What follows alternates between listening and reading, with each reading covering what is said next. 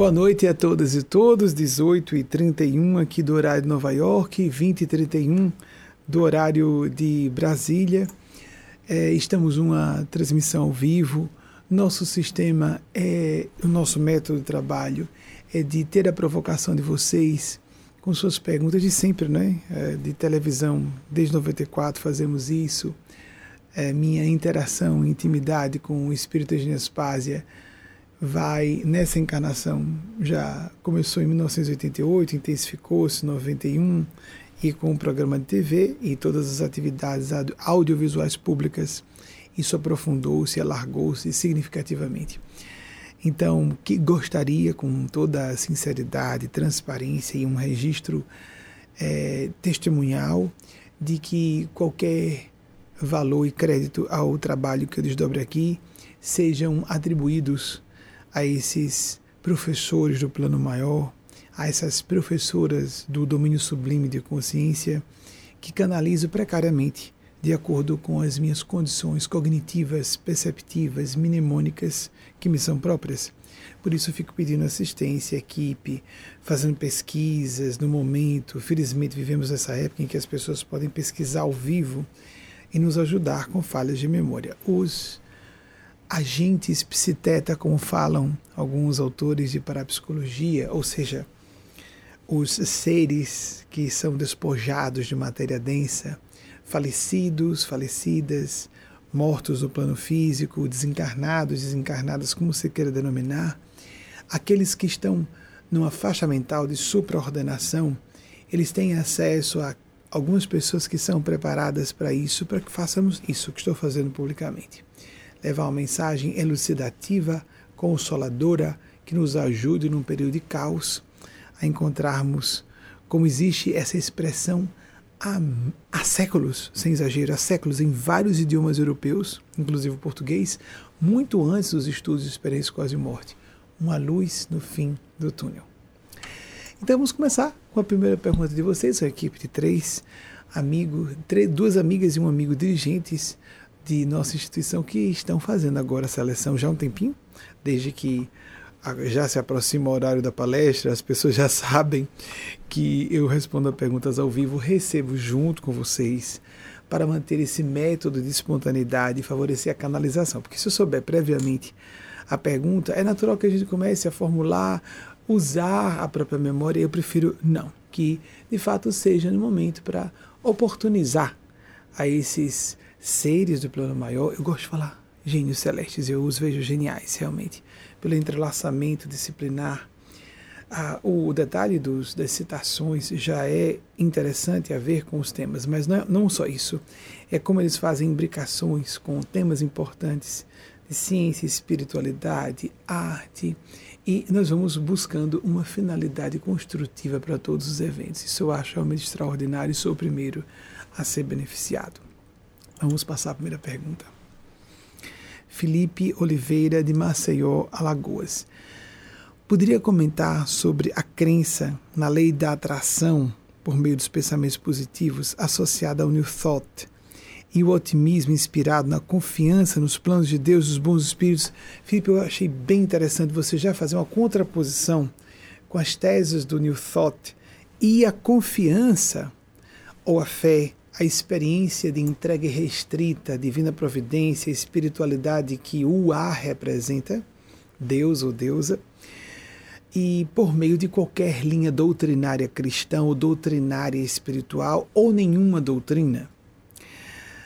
Uma vez um rapaz uh, me abordou dessa forma quando eu já estava fazendo meus questionamentos públicos bastante enfáticos, uh, controvertendo o assunto do New Thought. Olha, mas funciona. Eu sei porque funciona. Amigas, amigos, cocaína funciona.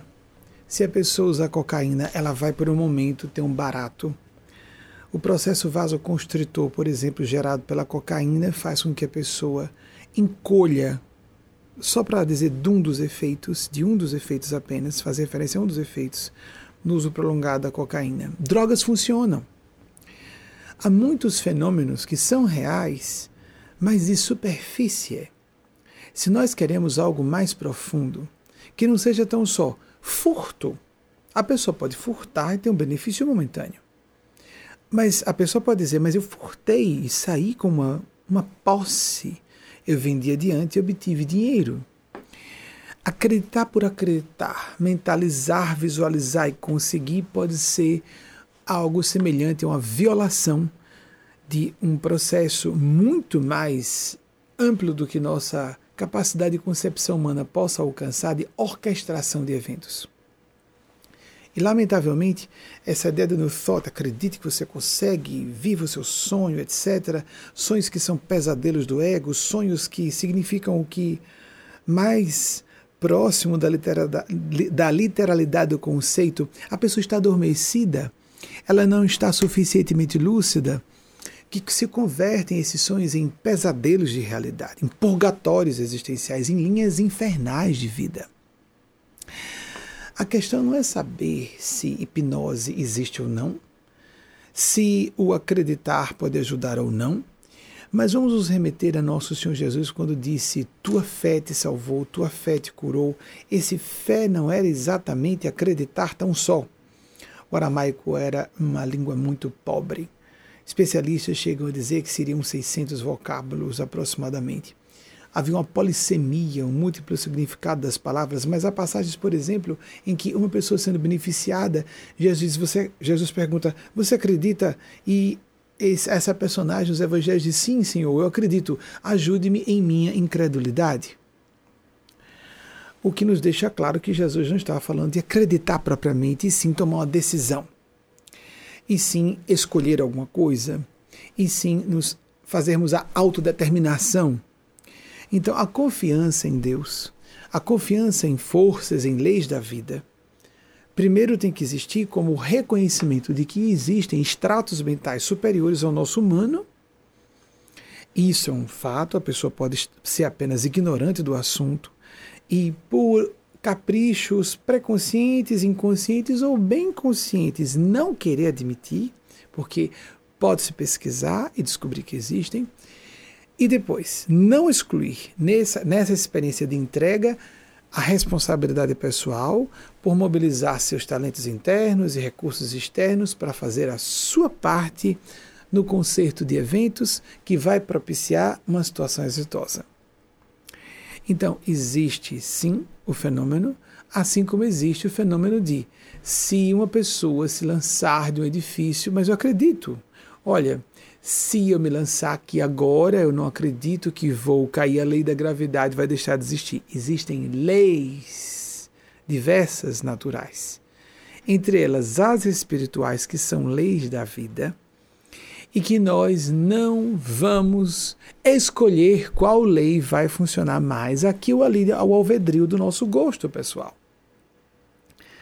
Agora vai funcionar o que eu quero eu vou me lançar aqui da altura desse edifício, eu não vou cair, porque eu acredito, eu mentalizo que eu não vou cair. Situações extremadas assim podem parecer bizarras, podem parecer forçadas na argumentação, mas denunciam exatamente o que essas pessoas estão fazendo.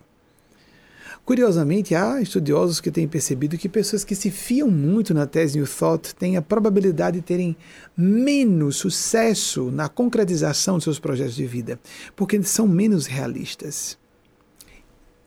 Estão menos dispostas e motivadas a se empenharem, a enfrentarem situações, não só se empenharem por buscar, mas enfrentarem situações adversas na busca de uma realização espiritual qualquer que seja. As leis existem e algumas, inclusive, perdem validade quando passamos a outro âmbito da realidade. Nós falávamos aqui alguns meses passados sobre as três físicas, não é? Lembram, por assim dizer, três, três âmbitos da física? A física de subpartículas, a física clássica newtoniana e uma física que nós podemos dizer do astrofísico, o infinitamente grande. Algumas leis válidas para a engenharia civil, basicamente segue os preceitos newtonianos da física. Essas leis são inválidas quando vamos para o campo das subpartículas atômicas. O mesmo se pode dizer quando vai se estudar apenas o aspecto da astrofísica. Nós vivemos, sem dúvida alguma, eh, Felipe, todas e todos, É um fato, vivemos um universo de ondas mentais. Nós emanamos energia, nós somos feitos de energia. Desde que em 1925 a física quântica, mais ou menos nessa época, estabeleceu-se de modo indiscutível, 30 anos depois, 1895, foi descoberto que um átomo poderia ser divisível em prótons, nêutrons e elétrons. 30 anos depois, a física quântica estava muito bem estabelecida. Nós sabemos que energia e matéria são permutáveis e a matéria não existe. Nós sofremos uma ilusão dos nossos sentidos. No correr dos anos, falamos inúmeras vezes isso. O nosso cérebro faz uma série de uh, representações elétricas ou bioeletroquímicas, seria melhor dizer, do que nós percebemos aqui fora, que não é nada do que nós estamos realmente vendo. Existem comunicações fotônicas, a luz, que é transmitida às nossas retinas, mas o que nós. A mesma coisa com os nervos das pontas dos dedos quando tocamos alguma coisa. Mas vamos voltar ao seu assunto. Já falamos outras ocasiões, não importa. Vivemos em universo de ondas mentais, quer admitamos ou não.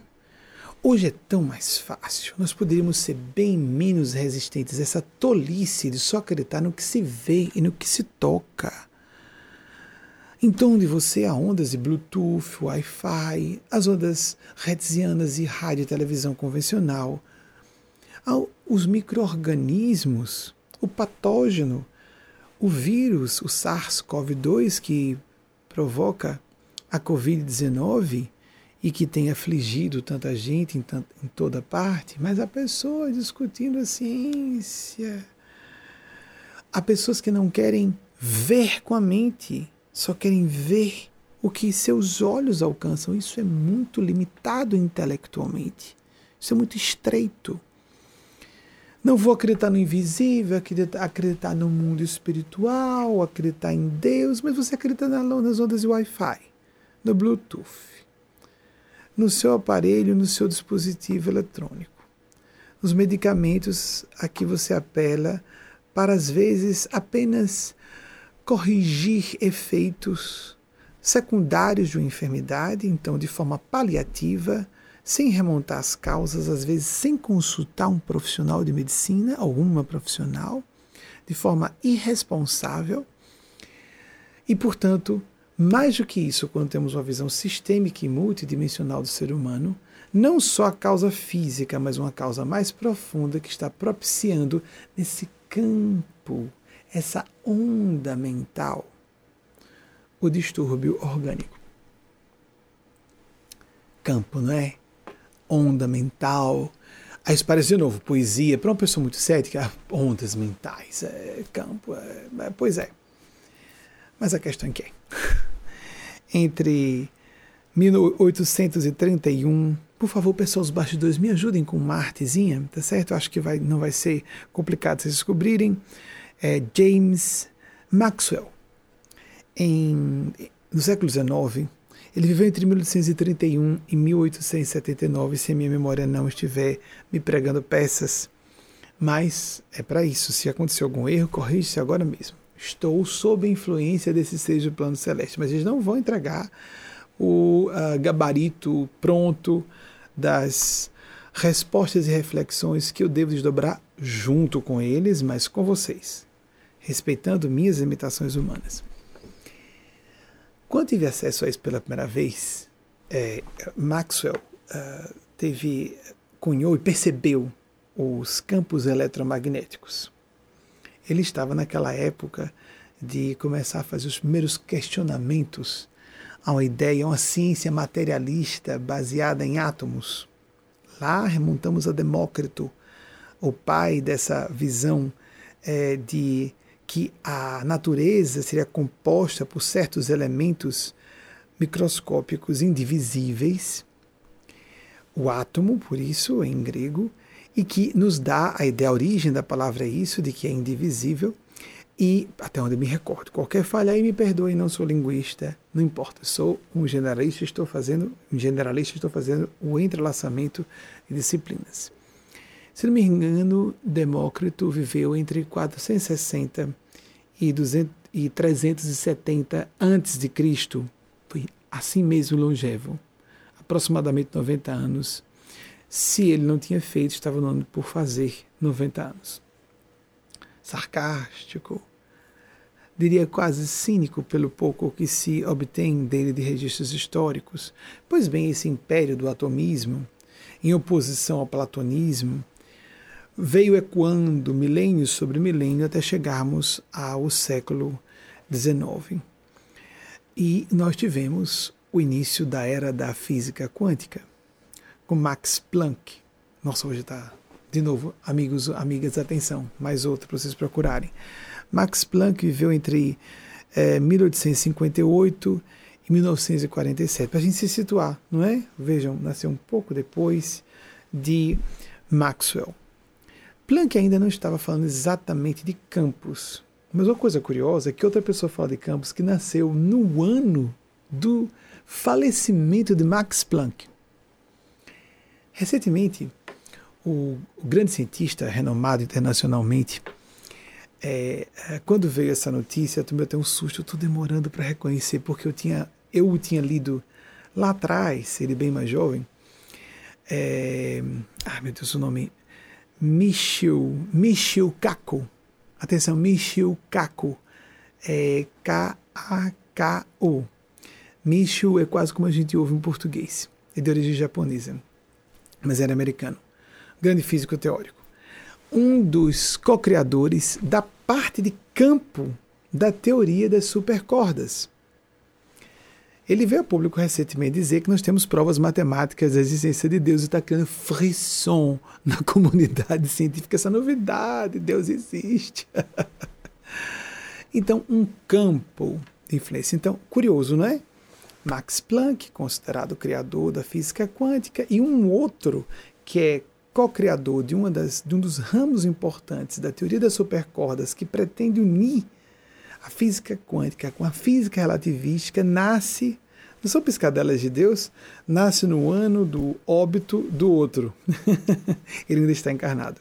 Ainda está entre nós fisicamente o Michio Kaku.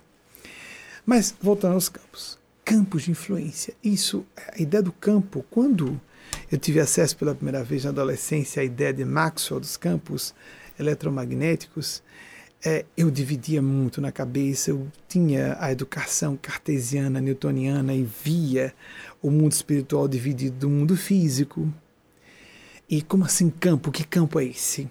Como é que há essa comunicação? A, a ciência não explica com clareza isso. A ciência descreve esses fenômenos.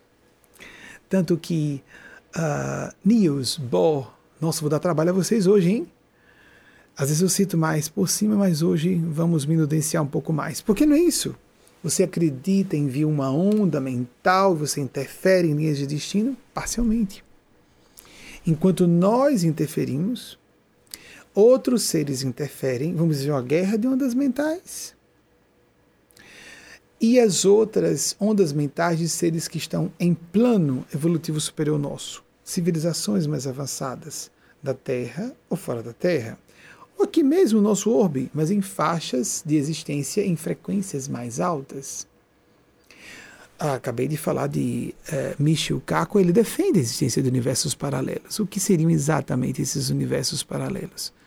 Literalmente o que ele diz, e a teoria das supercordas fala, ou algo um pouco diferente. Aqui, próximo a nós, conosco, dobradas essas realidades em várias dimensões aqui conosco 11, 26 dimensões. é fantástico isso, né? Para perturbar, entregar o cérebro humano. Para a gente respeitar um pouco mais o mistério, o assombro do que nós não podemos compreender, porque está acima de nossa capacidade de cognição, está acima da nossa capacidade de conceber até imaginativamente, de forma fantasiosa. Muito bem.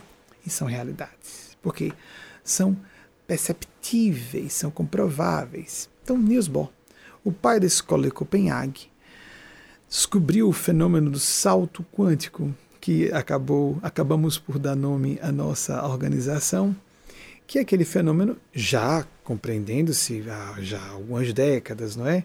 Quando Niels Bohr trouxe a pública eu não me recordo exatamente quando trouxe o salto quântico. Eu me recordo quando ele falou sobre o princípio da complementariedade onda-partícula, onda, campos, ondas mentais.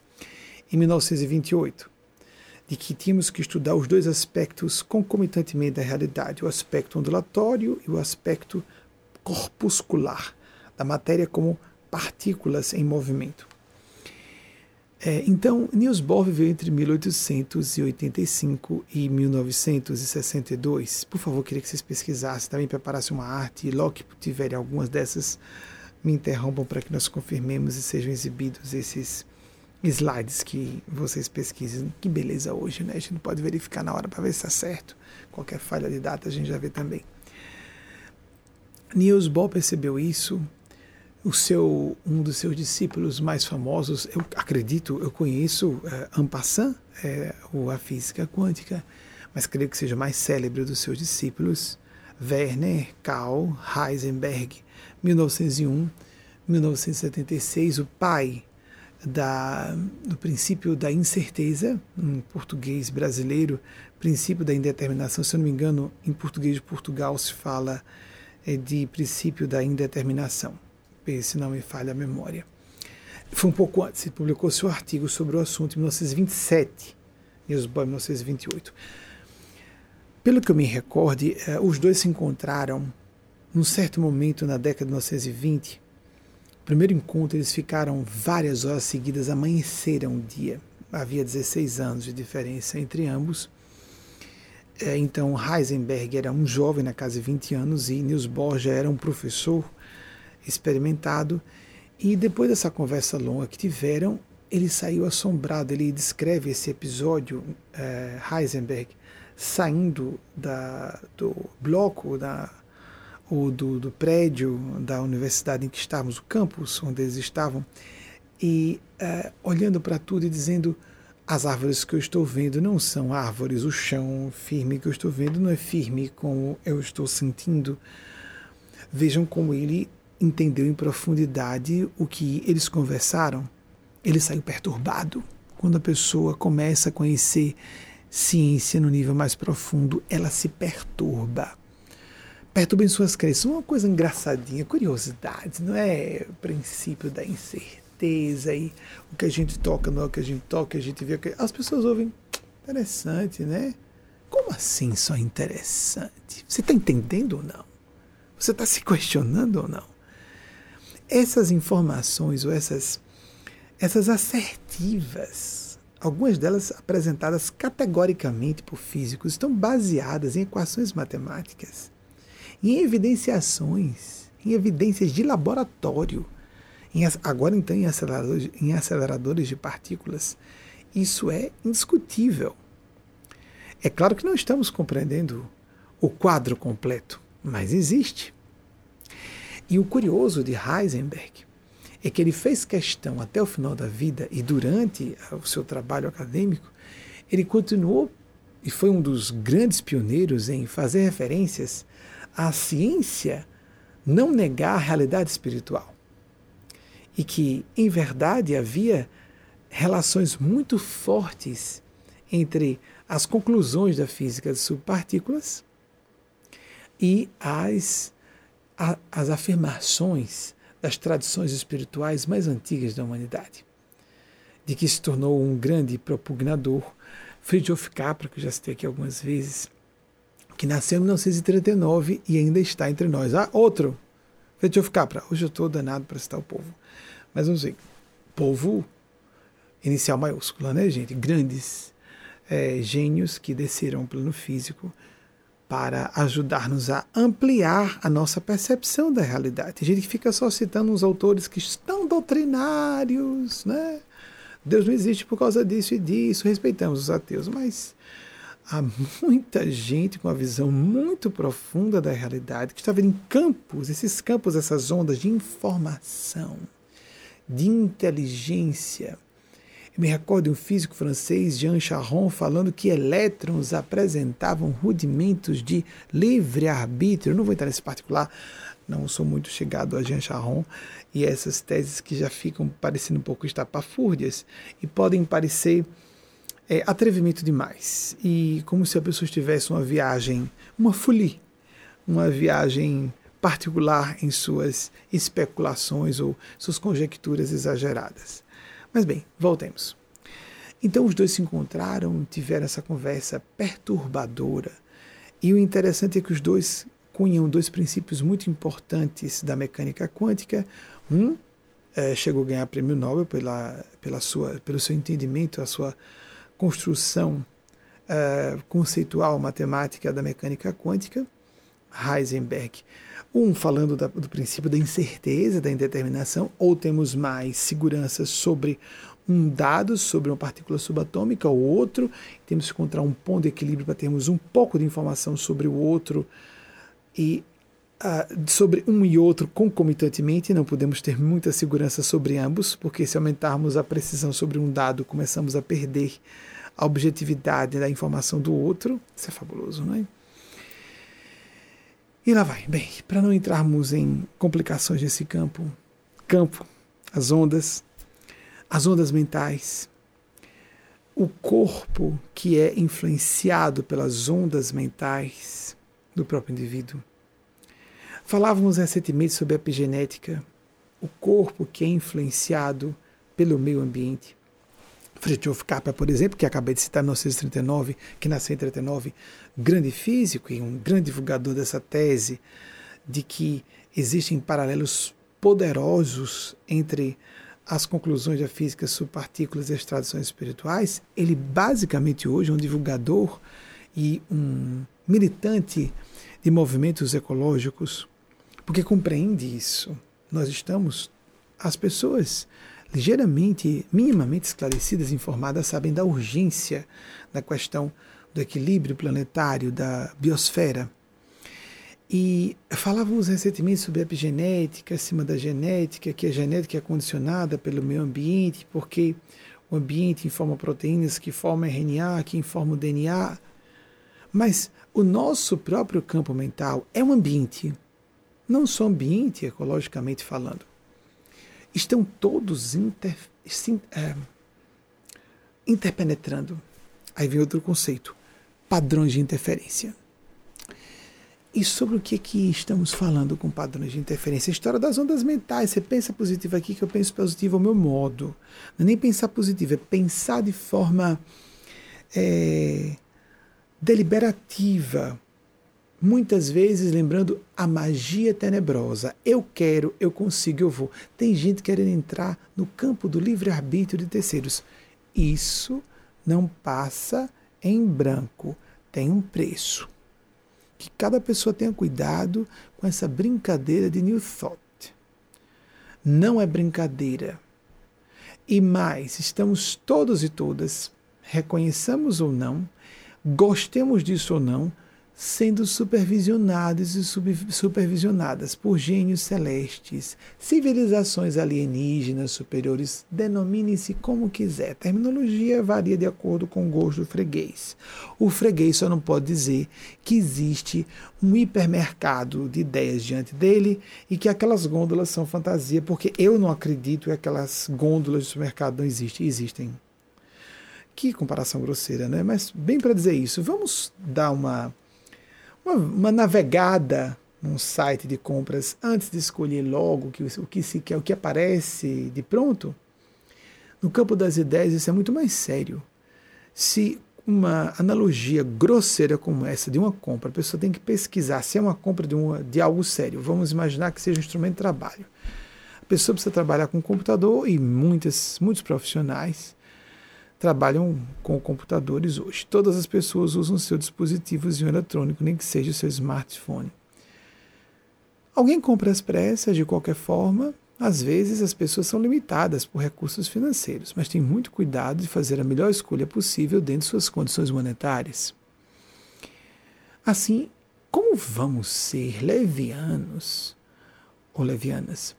Como seremos inconscientes ou não nos deteremos numa observação cuidadosa quando formos escolher ideias que consideremos mais apropriadas com uma leitura lúcida da realidade. Ah, não gosto disso, não me agrada, eu prefiro que não exista Deus. Há pessoas que estão muito certas que Deus não existe porque elas chegaram à conclusão de que não existe e, na verdade, elas preferem que não exista. A lei da gravidade não nos pede licença para existir. Nenhuma lei da natureza nos pede licença para existir, nem as leis espirituais. Os domínios da realidade, que não são acessíveis ao nosso sensório vulgar, primitivo, animal, os cinco sentidos físicos, o mundo microorgânico não nos pede licença para existir. A microbiota da boca, aquela, aquele conjunto de micro-organismos que habita a boca de cada pessoa, a microbiota do intestino, dos intestinos, e esse microbioma é de super importância para, por exemplo, o sistema imunológico. A estimativa, uma especulação de que 80% do nosso sistema imunológico esteja baseado na microbiota ou microbioma do trato intestinal. Eles não pedem licença para existir, existem. Nós podemos estar informados sobre isso ou não. E assim como o mundo micro, mas não eu não vejo. Disseram isso a Pasteur. Já tem Pasteur recentemente, não vou então pedir slide dele hoje, nem vou citar nada sobre ele. Mas eu não vejo. Houve cientistas que disseram isso no sexo anal, mas eu não estou vendo. A pessoa não vai ser rasa, estúpida bastante hoje para dizer que não acredita em alguma coisa porque ela é invisível. Aos seus olhos, querido. Bote um microscópio de superpotência para analisar os fenômenos subatômicos.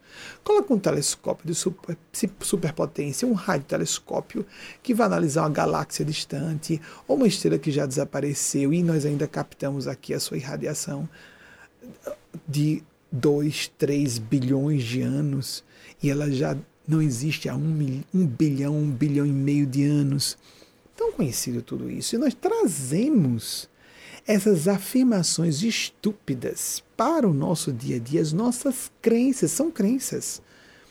Creio que Deus não existe, é uma crença. Isso é, uma, é um gosto pessoal, isso é uma opinião pessoal. E as nossas opiniões não condizem necessariamente com a realidade.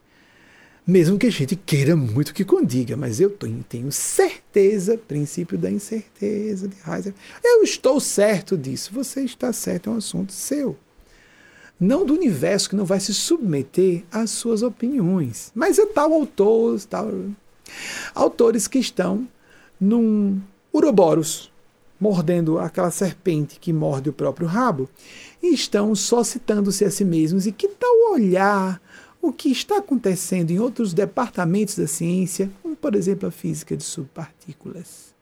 Que tal fazermos uma hibridização transdisciplinar e ouvirmos um pouco mais o que outras pessoas muito ilustradas, muito capazes, muito inteligentes, muito mais do que você, muito mais informadas e atualizadas sobre ciência, enquanto você fica citando autores e filósofos chepejados de vieses políticos, combatendo, por exemplo, o clericalismo de certos ambientes religiosos, proselitistas e tirânicos, isso é sempre bom combatermos.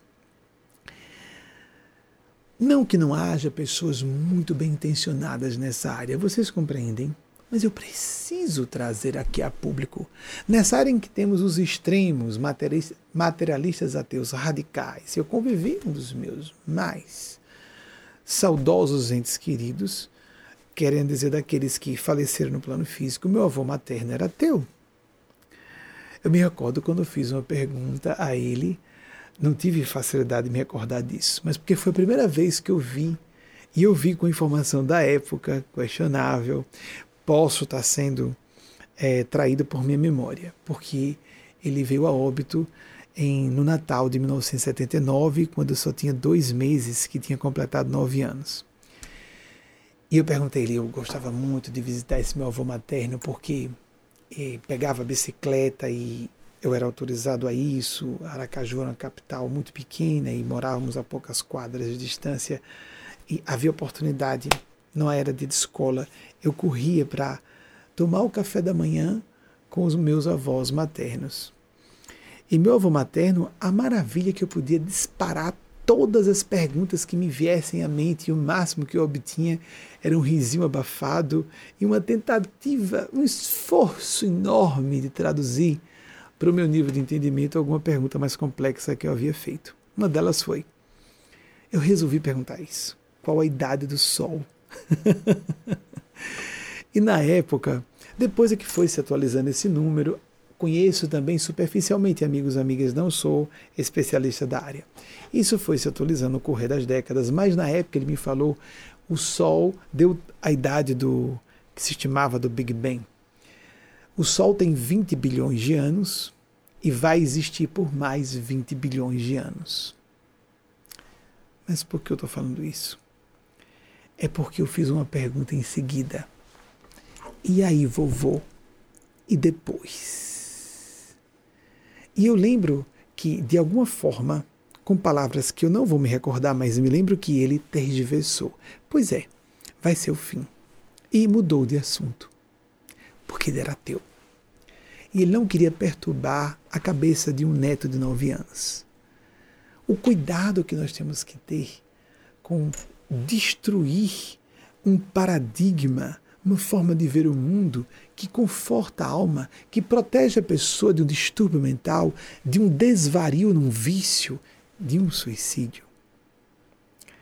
Então, a minha defesa é ardorosa pelo direito de as pessoas crerem na espiritualidade sem nenhuma renúncia ao senso crítico, a uma abordagem analítico-científica da realidade e, muito pelo contrário, muito bem lastreados em tudo isso.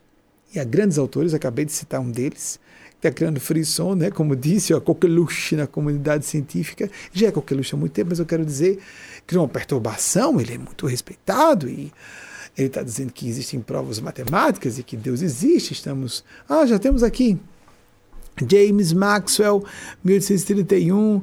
Então, criando frição porque disse que Deus existe. Pois é, gente, engraçado, parece novidade, mas não é. 1831, 1879, então essas datas estavam certas. Tem mais alguém? Demócrito, 460 a.C., a 370 a.C., aos tais 90 anos. Próximo, por favor. Max Planck, grande gênio, 23 de abril de 1858 até 1947. Lembra que eu falei sobre antes, vamos ver se bate. É o ano que que sincronicidade curiosa, né?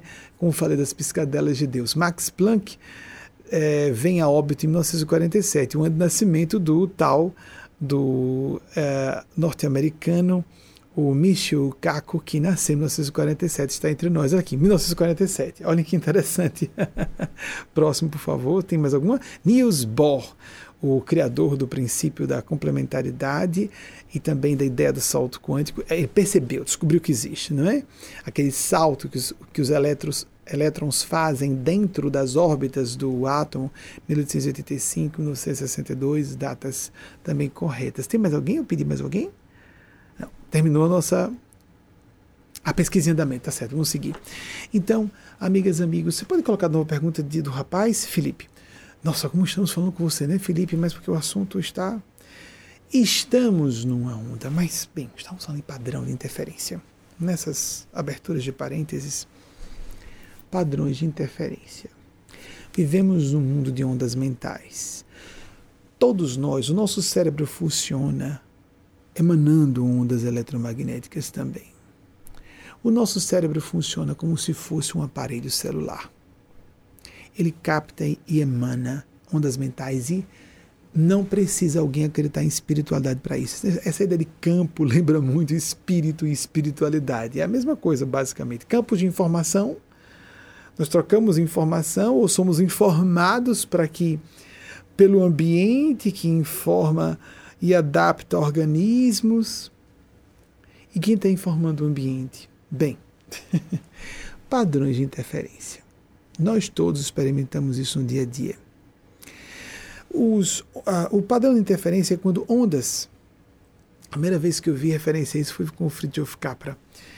Ondas, as pessoas lançam pedras numa, numa lagoa, é, em águas paradas, para facilitar a visualização. Visualize, você vai ser criancinhas que tiveram acesso a um parquinho de diversões com uma uma pequena lagoa, já viram isso. Crianças do interior facilmente viram isso. Uma piscina se pode ver isso.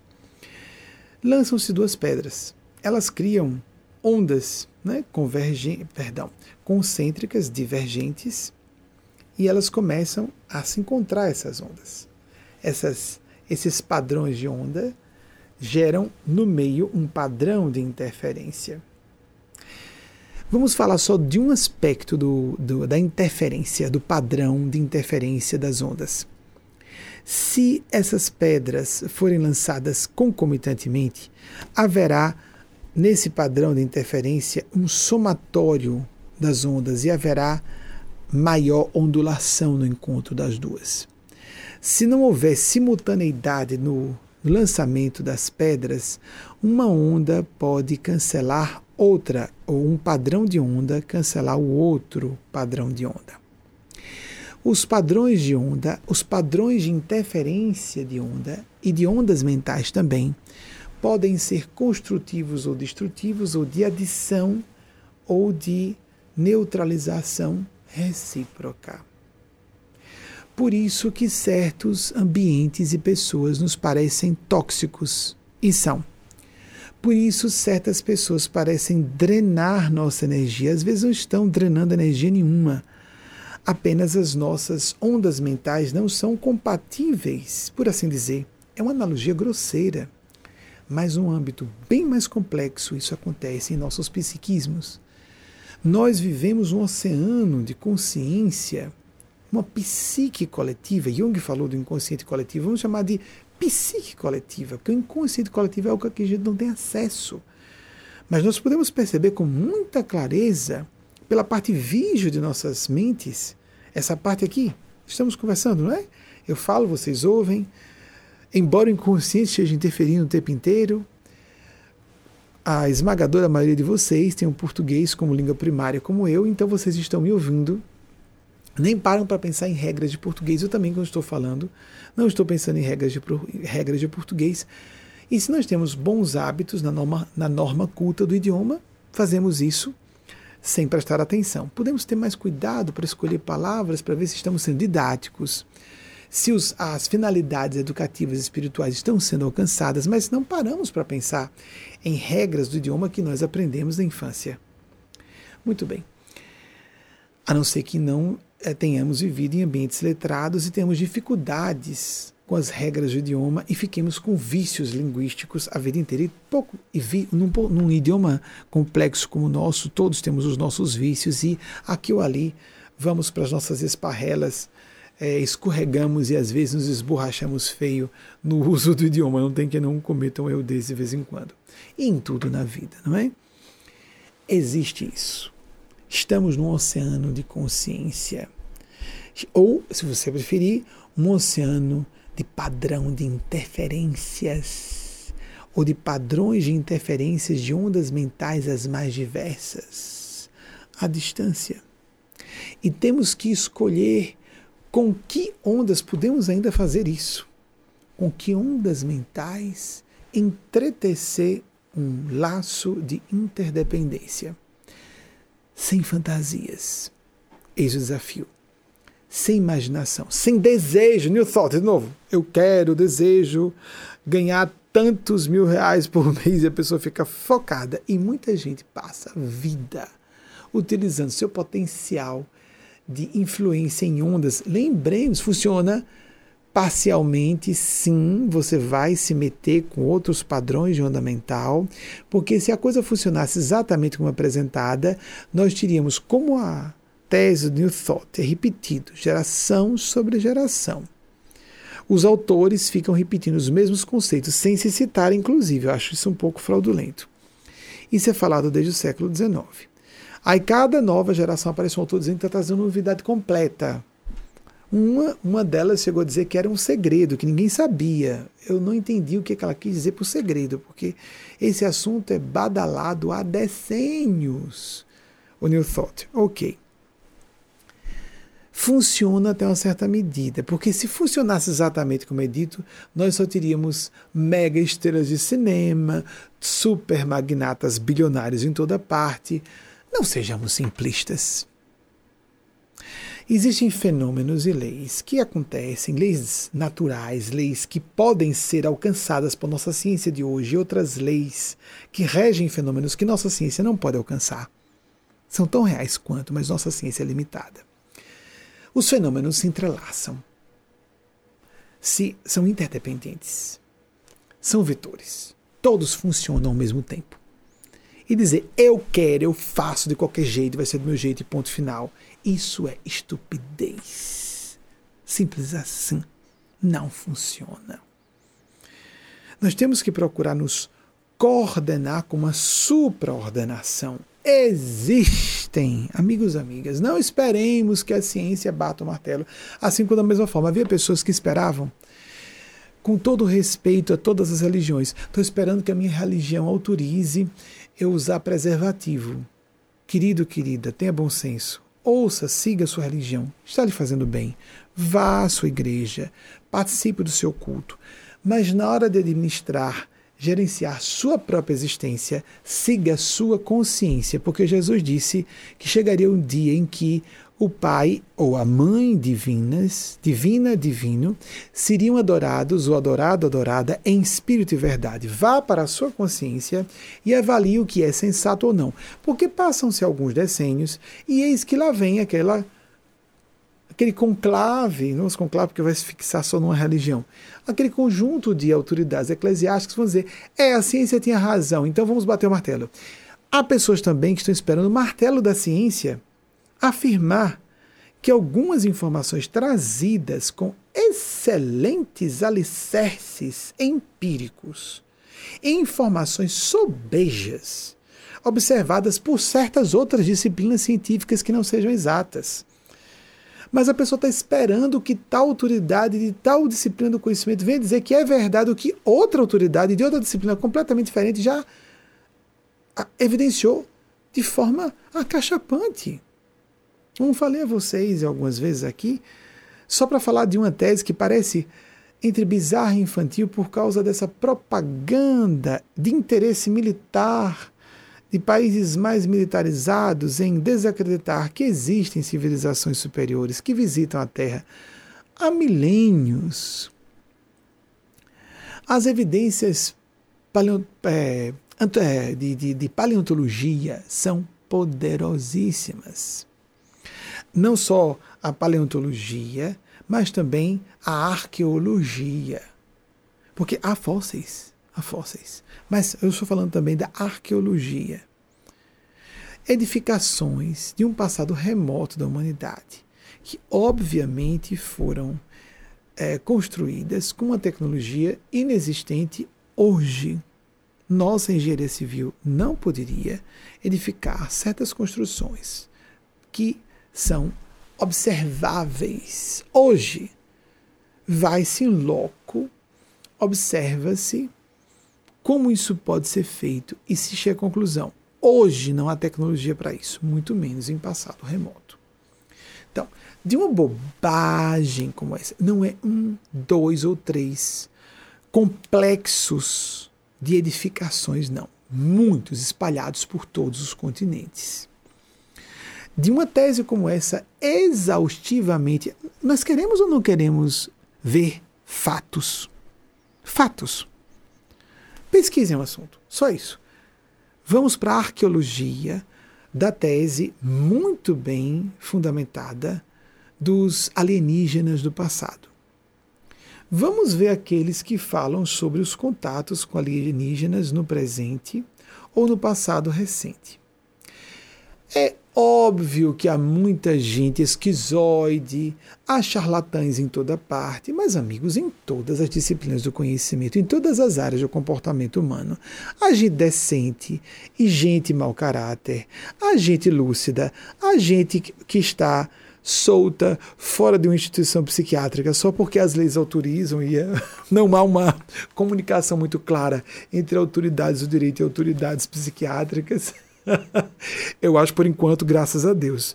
A ver como vai a política em alguns países, não sei de que país talvez eu esteja falando, nós talvez precisássemos de muitos manicômios judiciários. É quando a gente coloca criminosos que são loucos ao mesmo tempo, as duas coisas, né? Eu não sei se eu faço referência a algum país que vocês conheçam, mas isso não vai importar muito aqui agora, não é? Não é minha função não é minha função. Que cada um que esteja em posição de poder honre seus testículos e seus ovários e tome decisões. Quem tem testículos, desculpem a grossura, né? já que estamos falando de muita abstração, espiritualidade, Honre seus testículos e seus ovários. O que eu quero dizer é honre sua consciência. Pare de pensar só no seu interesse direto e de seus filhos, porque a autoridade só reagem se forem diretamente ameaçadas. Elas e seus filhinhos ou filhinhas. Afora isso, dane-se a população. Dane-se a população. Então, psicopatas por toda parte. Ou gente preocupada só em se promover. Gente que gerou caos nesse país, eu não sei se é na América do Sul, não sei se é lusofônico como eu, não sei se é meu país natal, mas gente que colaborou para tudo isso acontecer e agora resolveu estar no lado contrário. Interessante, muito interessante. Muito interessante. Perturbador, preocupante, triste, deprimente. Eu vejo tudo isso com muita tristeza. Em 2016, inícios de 2016, está publicado nas nossas redes sociais, eu publiquei um artigo em que falávamos sobre a semelhança entre o Brasil e a Alemanha dos anos 1930. Antes que se falasse sobre tudo isso, porque eu estava sob influência desses seres. Não mérito, crédito meu, de modo algum. Mas nós estamos mexendo com fenômenos de ondas de eventos muito mais complexos do que essas pessoas pensam.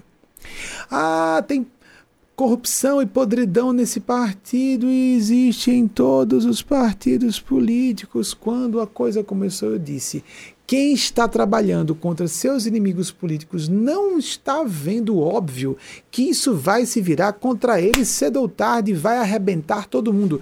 Deus que os pilares das instituições brasileiras aguentem o baque que vem pela frente, porque foi encetado um evento que as pessoas não vão ter como frear.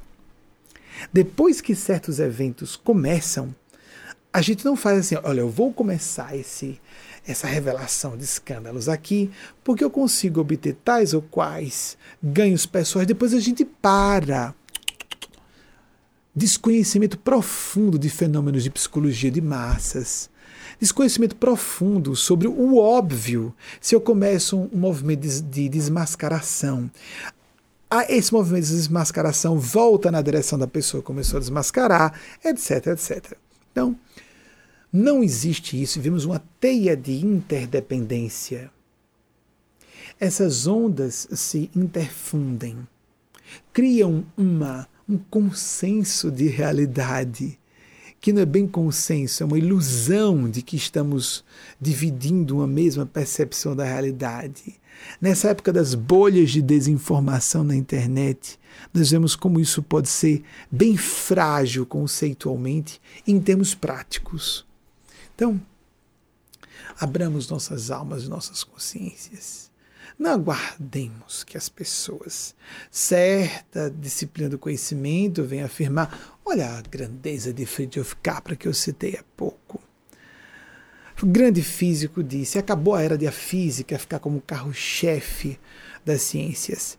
É hora da biologia e todas as áreas relacionadas à biologia, como a genética e epigenética que citei recentemente, assumir ele defendeu essa tese no seu clássico Teia da Vida.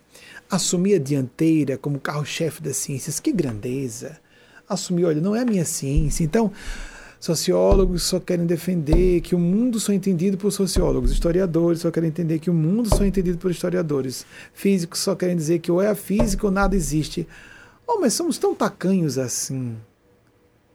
Somos tão limitados, estreitos, até intelectualmente assim. Não vamos não vamos criar um diálogo entre disciplinas do conhecimento, não necessariamente científicas. Há fenômenos complexos demais para serem submetidos ao espectro de análise das ciências de hoje. As ciências de hoje são muito recentes, a ciência como nós compreendemos hoje. Então, que nós aprofundemos um pouco mais. Amigos, amigas, Existe aqui um relógio que eu fico preocupado, tenho dois, um na minha frente e um na minha mão, para não perder, enquanto estou falando com os nossos amigos e amigas do plano do bem. Mas eu tenho uma, um coeficiente de liberdade aqui, uma margenzinha de liberdade para agir com eles e conversar, porque sou responsável por tudo que seja dito. Pelo fato de dizer que atribuo um crédito a eles, estou também dizendo que atribuo os erros a mim.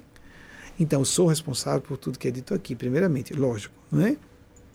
é qualquer ser humano, em qualquer circunstância, em qualquer área de atividade. Então, amigas, amigos, existem essas realidades espirituais. Nós podemos e devemos buscar essas realidades espirituais.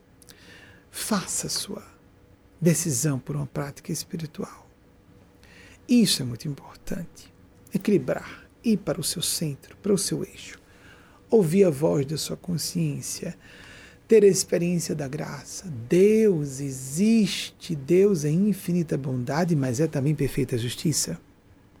E permite que algumas pessoas sofram as leis de um nível de consciência porque só respeitam a implacabilidade da justiça, e enquanto outras ali do lado estão recebendo uma cobertura especial da misericórdia. E há situações bem mais complexas entre, entre esses dois extremos como alguém que é uma besta está liberada a fazer o que quiser por um tempo. Sim, com autorização divina, sim. Adolf Hitler foi uma dessas bestas que viveram entre 1889 e 1945. Por favor, não quero arte de Adolf Hitler, não. Não quero ter o desgosto de colocá-lo aqui na tela, na, no, na tela dos seus dispositivos, nem do nosso programa, da nossa palestra aqui ao vivo. É um pouco das duas coisas. Ah, sim, então temos Werner Heisenberg, 1901, 1976, grande gênio do plano sublime que desceu para nos ajudar ao entendimento, ajudar na ampliação, aprofundamento do entendimento da realidade. Tem mais alguém que eu citei que precisava de, de arte? Friedrich Capra, que está entre nós ainda, 1939, ele é austríaco. Mais alguém eu citei que precisava? Não, muito bem. Hitler. Não, mas como Deus permitiu que Adolf como assim Deus existe? Tem as perguntas. A gente tem que rir, gente. Como assim Deus permitiu que existisse Adolf Hitler? Ah, pra gente não. Deixa eu, deixa eu respirar fundo. Adolf Hitler representou o que a Europa precisava. Uma Europa colonialista. Os impérios colonialistas europeus eram uma vergonha secular de parasitismo dos outros continentes, com a desculpa esfarrapada de civilizar e educar outros povos. Houve benefícios indiretos, é lógico, Deus aproveita tudo. Mas aquele colonialismo europeu, aquele cinismo existencialista, nihilista, atraiu exatamente o que correspondia. E na pátria que mais cultuava a complexa forma de pensar, na física e na filosofia como a Alemanha, foi ali que surgiu Adolf Hitler. Na verdade, nasceu na Áustria, como acabei de citar Friedrich Capra, mas ele foi criar todo o sistema de caos, aquela onda diabólica de poder que assolou o mundo, que virou as páginas da humanidade. É de pasmar que isso tenha acontecido apenas há apenas 80 anos. Há 80 anos estávamos no meião, no momento perturbador da Segunda Grande Guerra, 1941. Foi em dezembro, em 7 de dezembro de 41 apenas que aconteceu Pearl Harbor, quando os Estados Unidos finalmente entraram na guerra para resolver a parada. Sabe-se que os Estados Unidos de um lado, a Rússia do outro. Bem, não vamos entrar em detalhes sobre a Segunda Guerra. Voltou a pergunta de Felipe. E Adolf Hitler alguém diria cinicamente. Sim, ele pode ter sido bem cínico. Não se sabe ao certo se ele acreditava em Deus ou não. A gente sabe que Stalin não e Mao Tse Tung não. Dois, os dois dos dois maiores, não se sabe em números, não. Os dois maiores genocidas da história da humanidade, Stalin e Mao Tse Tung. E genocidas de patrícios, de integrantes de sua própria nação, eram ateus, materialistas e militantes do ateísmo oficial de Estado. Isso é sabido. E nós não estamos contra ateus, nós estamos contra opressões. Agora, a militância ateia é um problema. Porque fere nossa natureza humana. Nós somos seres. Se formos estudar até a neurofisiologia humana, nós somos seres de reverência e devoção. É uma das necessidades psicológicas humanas. Ponto. Ninguém vai à base de suas doutrinas, sejam sociológicas, filosóficas, históricas o que for, fazer com que o ser humano deixe de ser ser humano. Ponto. Simples assim. Simples assim. O que vão acontecer são degradações, degenerescências, como foram os estados opressivos sanguinários de Stalin, só esses dois governos, para citar esses dois governos, não todo o período histórico do materialismo oficial da extinta União das Repúblicas Socialistas Soviéticas. Vamos falar só de Stalin e de Mao Tse Tung. Mas Hitler, que não se sabe ao certo se era ateu ou não, porque a pessoa pode acreditar em existência de Deus e ser uma pessoa do mal, sem dúvida alguma, como ateus do bem. Meu avô tinha um carinho enorme, meu avô materno, e teve todo o cuidado de falar comigo sobre o assunto. Não falou, tergiversou a resposta. Eu só fui entender bem depois, já na adolescência. Meu avô era ateu. Muito bem.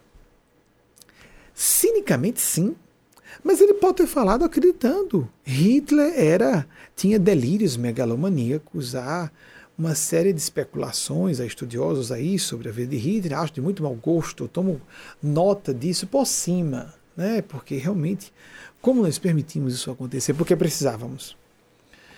Em 1944, quando aconteceu o malogro da Operação Valkyrie, ele foi, acho que eu falei aqui isso há poucos meses, né? lembrei disso, mas o assunto vem a calhar, vamos reiterar dentro de outro contexto de reflexões, publicamente foi dizer que Deus, que Deus quis que ele fosse salvo.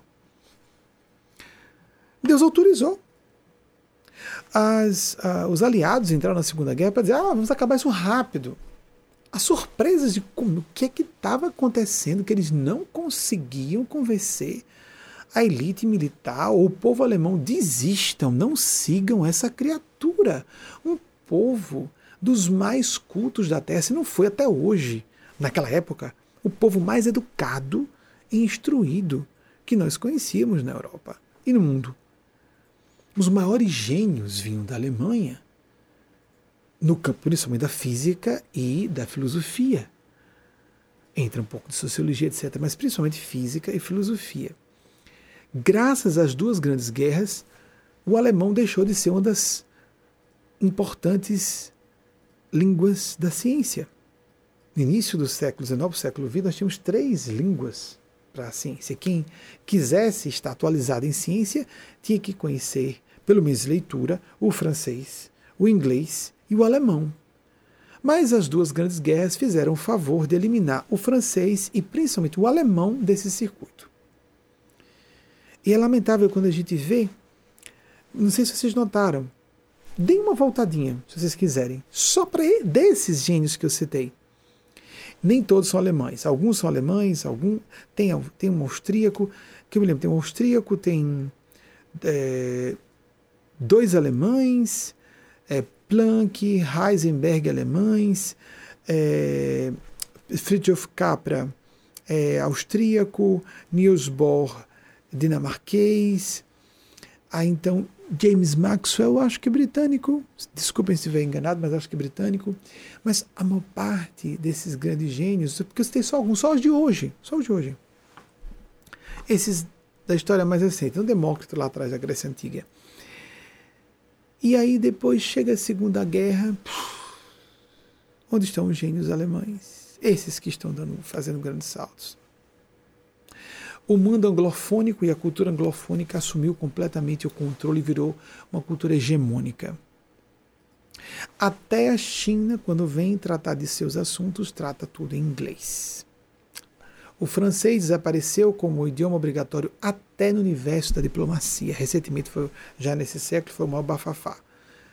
Iam tirar o francês os francofônicos aborrecidos, mas o fato é que é passado Ponto. Não que nos agrade, é um fato histórico. Ponto.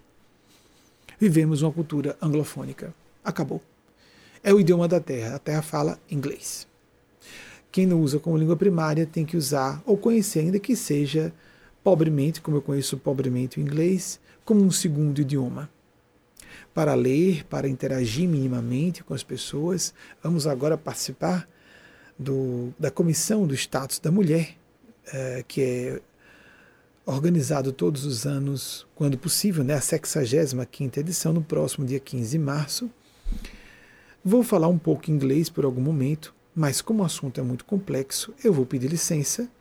Temos uma tradutora de altíssimo nível, que foi inclusive contratada por Hillary Clinton quando era é, secretária de Estado aqui nos Estados Unidos, né, na nos mandatos de é, Barack Obama. E ela traduz de um lado para outro, do outro para de um sentido, num sentido e no outro, do português para o inglês, do inglês para o português. E ela é uma máquina, ela traduz magnificamente bem. E é, faço algum, algum introito, porque eu tenho dois problemas no assunto de palestras. Primeiro, é que eu não preparo antes, não é? Então, é, não vou ler palestra nem memorizar palestra. Me recordo quando lá atrás tem uma pessoa que falou assim: É, eu não consigo fazer palestra porque eu não consigo decorar. Amigos, eu fiquei com vergonha. Porque eu estava na casa de 20 anos, o sujeito com a cabeça toda branca. Decorar. Parecia um garotinho falando tabuada. Eu não vou responder a isso. Que vergonha. Aquela vergonha alheia. Vexame. Como uma pessoa diz, eu não consigo decorar. Decorar? Uma conferência, uma, ainda mais assim, uma interação dialogada então tem pessoas bitoladas, o problema não é ser bitolado só, é ser presunçoso. Então, o que me deu o maior embaraço no momento foi: ele está achando que eu fiz alguma coisa de cor? Como assim? Dá para perceber que a pessoa está espontânea na hora. Que limitação intelectual do sujeito e moral por presumir que ninguém possa ser melhor que ele, nível primário. Então, não vou. Porque tem pessoas, eu fui fazer uma palestra em inglês, lendo. Ah, todo mundo faz isso. isso não é bobagem, isso é uma bobagem. Lendo, ou então preparando antes. Essa eu vou preparar, que eu já tenho tema, etc. Em linhas gerais, mas eu tenho que manter linhas gerais só. As palestras que fiz aqui, uh, já como o salto quântico, com o seu nome social, sua razão social, Sociedade Filantrópica Maria Nazaré, como órgão consultivo do Conselho Econômico e Social da ONU desde 2018, e mesmo antes, quando fizemos na sede da ONU, sem sermos ainda órgão consultivo, essas palestras eu preparei. Eu tinha linhas gerais, mas chegava lá, mudava tudo. Os espíritos mudavam tudo. Eu devo começar com alguma coisa, porque o meu sistema é de manter o padrão da espontaneidade para que os espíritos possam se canalizar mais claramente. Se a gente se bitola, castra, o que é o que mais caracteriza a manifestação espiritual, a espontaneidade. Isso não significa um descaso com o preparo, eu tenho que ler um pouco de tudo sempre. O que eu estou falando aqui eu conheço em linhas gerais. Raramente eu sou levado a falar alguma coisa, aconteceu isso aqui ou ali. É, é, é esporádico, é vexatório para mim. É, falar alguma coisa e lá fui, falei, percebendo que estou falando coisas que eu desconheço e corro para pesquisar depois. Meu Deus do céu, eu sabia que Eugênio Spazia estava autorizando receber aquela fala de um cientista do além, que é assunto que eu desconheço. Felizmente, todas as vezes, eles me ajudaram a rapidamente descobrir aquele assunto existia. Não é comum, não é comum. Acontece aqui ou ali, graças a Deus, é bem episódico, para que eu não sofra isso, essa aflição, porque eu estou consciente. É para ficarmos conscientes. Não é para o médico perder a consciência e ficar como uma marionete na mão dos espíritos. E não é isso que o plano sublime quer. O plano sublime, todos os seres do bem mais elevados que. Lembremos que desenvolvimento não é só intelectual, não é só tecnocientífico, também é de valores. Não é só emocional, é no campo, está no campo moral. Se uma civilização não avança também no campo moral, ela se destrói. Nós estamos à beira de nos destruir há um perigo de extinção em massa da nossa espécie e uma quantidade significativa de outras espécies junto conosco. A tal profetizada sexta extinção em massa, a extinção em massa. Vamos sobreviver a isso? Creio que sim, é minha opinião pessoal e dos mestres e mestres do plano maior que eu canalizo. Mas isso vai ser custoso, porque nós somos teimosos e teimosas. Estamos vendo isso na época da pandemia. Estados do Brasil em nível de alarme máximo de lotação completa do seu sistema médico hospitalar e as pessoas indo para a academia de ginástica. É interessante que recentemente o espírito Roberto Daniel disse que existe uma teoria, ele, ele é bem sarcástico, o bom sarcasmo, não é zombaria, sarcasmo é um refinamento da inteligência, né?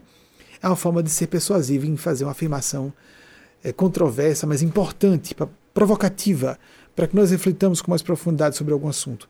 Ele diz: há uma tese em voga nos meios científicos da Terra de que o ser humano seria um ser racional. Nós estamos vendo isso de forma drástica, clamorosa, pavorosa e diabólica, não é, amigos e amigas? Pavorosa e diabólica. Não precisamos de forças diabólicas externas porque nós agimos assim, com nós mesmos, com nós próprios, nossos entes queridos. Então, amigas, e tudo isso que abrimos, vamos ver o que, é que nós podemos fechar. O que mais importa, a mensagem que a Eugênia Spásia trouxe de Maria Cristo nessa semana. Falando sobre quatro centros de consciência. Basicamente, as linhas psicológicas falam de um centro de consciência, o centro egóico da consciência. Ego, não no sentido de egoísmo, egolatria, todos os distúrbios do ego. Ela tentou ser o mais sumária didática possível para trazer as matrizes conceituais e refletirmos. Essas mensagens não fecham assuntos, provocam assuntos, principalmente do plano de onde vem. Então, é, a psicologia profunda, a psicologia analítica de Carl Gustav Jung fala de dois centros de consciência, da mente consciente e da mente inconsciente. Ela propõe quatro centros de consciência, que é o que a gente pode suportar para entender um pouco melhor o que está acontecendo, por exemplo, nos dias de hoje na crise planetária multifacetada que nós padecemos, correndo risco de extinção da civilização humana sobre a superfície do nosso orbe. Que a Divina Providência nos ajude, sim. Apelemos para a misericórdia celeste. Essas forças existiram como Adolf Hitler e existem pessoas fazendo mal largamente com autorização divina porque há apoio, há eco popular as pessoas estão usando seu livre-arbítrio para cederem apoio a essas pessoas. Ou senão elas teriam, nem chegariam ao poder, muito menos ficariam por tanto tempo quanto ficam. Ponto. Respeito infinito de Deus ao nosso livre-arbítrio. Nós temos que aprender por conta própria. Deus não quer nos submeter. As forças celestes sempre respeitam, mas de modo inviolável. Isso é uma regra, é uma lei inderrogável um respeito ao nosso discernimento e livre-arbítrio, ainda que construamos, como de fato engendramos, infernos multi, multifacéticos, polifacéticos. Como existem manifestações purgatoriais e expiatórias em nosso mundo. A fome, que já poderia ter sido resolvida tantas enfermidades que já poderiam ser erradicadas. Nós temos ciência e recursos econômicos, financeiros nas grandes potências para ser, ser, ter, tudo isso ser, ter sido resolvido há algumas décadas. E então vem grandes tragédias em proporções coletivas, como látego celeste, para ver se a gente acorda e usa o próprio livre-arbítrio para resolver esses problemas por nossa própria conta. As civilizações superiores não vão intervir. Ah, vai aparecer um grande disco voador em cima da Casa Branca. Não vai aparecer em cima do Capitólio. Não vai aparecer. Amigos, amigas. Civilizações superiores são civilizações superiores. Elas não querem se impor. Quem quer se impor é gente movida pelo ego, pelo poder. Essas pessoas ou essas comunidades não sobrevivem a esse nível tecnológico. E há outras que estão no nível tecnológico que nem usam aparelhos para se movimentar. Há um respeito, vou repetir, indiscutível ao nosso livre-arbítrio, individual e coletivamente. Então, use o seu livre-arbítrio. Não é para a gente se apavorar, é um exercício nessa época. É a época de nós exercitarmos. É fértil esse período para exercitar. Fértil não significa criativo. Nós temos que escolher tornar criativo. A fertilidade está ali, o terreno fértil né? adubado, irrigado. Temos que plantar as sementes. É um período fértil individualmente. O que a pandemia, todo esse pandemônio multidimensional, social, econômico, político que está acontecendo em torno, criando cisões entre famílias, com pessoas fanáticas, há fanatismo político, há fanatismo acadêmico, há fanatismo social. Tem. Não só religioso. O que essa crise planetária nacional no Brasil, nacional aqui nos Estados Unidos, o que significa para você? Primeiramente, é um assunto nosso, com nossa consciência. Que lições eu posso extrair? É o momento de exercitarmos com essa fertilidade. A fer... é podridão, é muita podridão, né? Adubo é podridão. Esse material putrefacto, ai, nauseabundo, ai, vou, tô enjoado, tô enjoada. Não vai resolver. Vamos começar a plantar sementes do bem. Vamos escolher aproveitar construtivamente a experiência, essa onda tenebrosa que vem em nossa direção. Vamos nos transformar em comutadores de energia. Vamos nos converter em transformadores de energia. Primeiro, é nosso próprio benefício. O que, que nós ganhamos nos deixando perturbar? Desesperando-nos. A gente não pode ser inerte, negligente, omisso, omissa. Isso sim. Entretanto, o que, que eu ganho saindo do meu eixo? Da minha serenidade. Observar, não ficar indiferente. Não, isso é falta de consciência, é psicopatia. Me envolvo, me mobilizo, me sensibilizo, faço o que posso. Tenho coragem de falar algumas coisas, como estou falando aqui com vocês. Nos apresentamos, nos posicionamos e damos às pessoas a liberdade de agirem ao seu modo. Mas seremos cobrados e já estamos sendo cobradas e cobrados hoje, não é depois da morte, noutra vida, agora.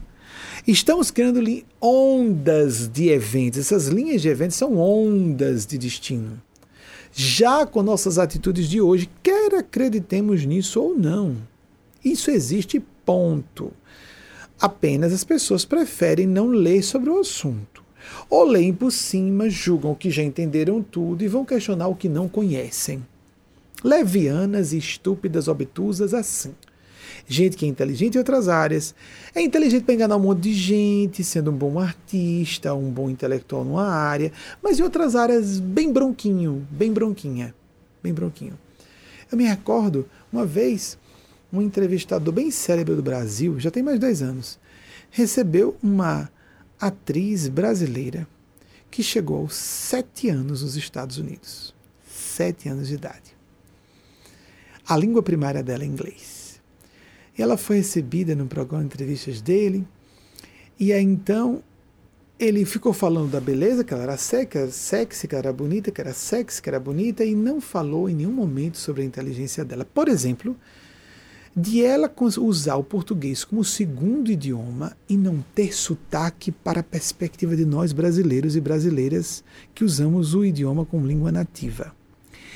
Durante o trecho todo da entrevista que assisti, em nenhum momento ela trocou uma palavra do português por um inglês para substituir porque ela não se lembrou da palavra em português.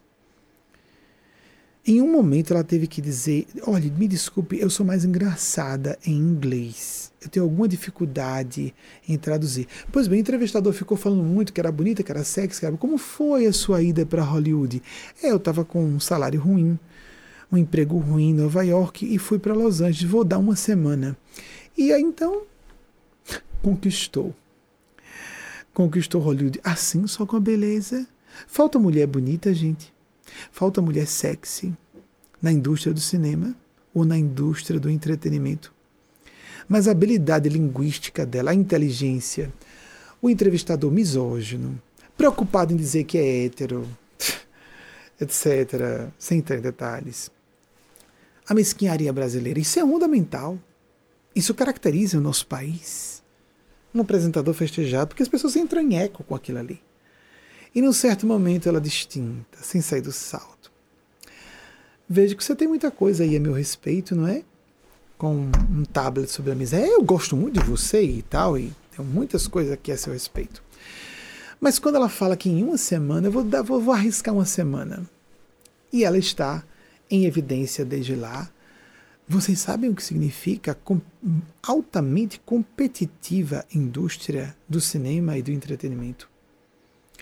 Só o fato de ela ser uh, de língua nativa sem perder amigos, tem pessoas que moram aqui, chegaram adultas, ficam embaralhando, tro trocam palavras. Tem um amigo que está puxando o R, com, já pegando sotaque de norte-americano. Chegou adulto. Ela chegou com sete anos de idade não tem um momento em que ela revele. A não ser que a gente fique procurando, meu Deus, como é que essa moça foi aos sete anos de idade para os Estados Unidos? E aí o apresentador faz uma pergunta estúpida. Você pensa em inglês? Ele devia ter perguntado se a pessoa sonha às vezes e as frases vêm em inglês dentro do sonho. Ninguém pensa no idioma, a não ser que seja uma pessoa de intelectualidade muito limitada. Nós pensamos em conceitos, em matrizes imagéticas, inclusive, que podemos ou não traduzir em palavras, e muitas vezes alguns conceitos são bem difíceis, inclusive não só conceitos no sentido intelectual, mas sentimentos. São muito difíceis de serem traduzidos em nosso próprio vernáculo, no idioma primário nosso. O cara festejado como inteligente não só não era, a moça era muito mais inteligente do que ele. Mas festejado como poliglota, né? Mas para quem teve uma oportunidade, que eu não vou entrar em detalhes, na infância, não era só falta de inteligência, era mesquinharia, era inveja da moça, desviando a atenção para a beleza dela e não para a inteligência.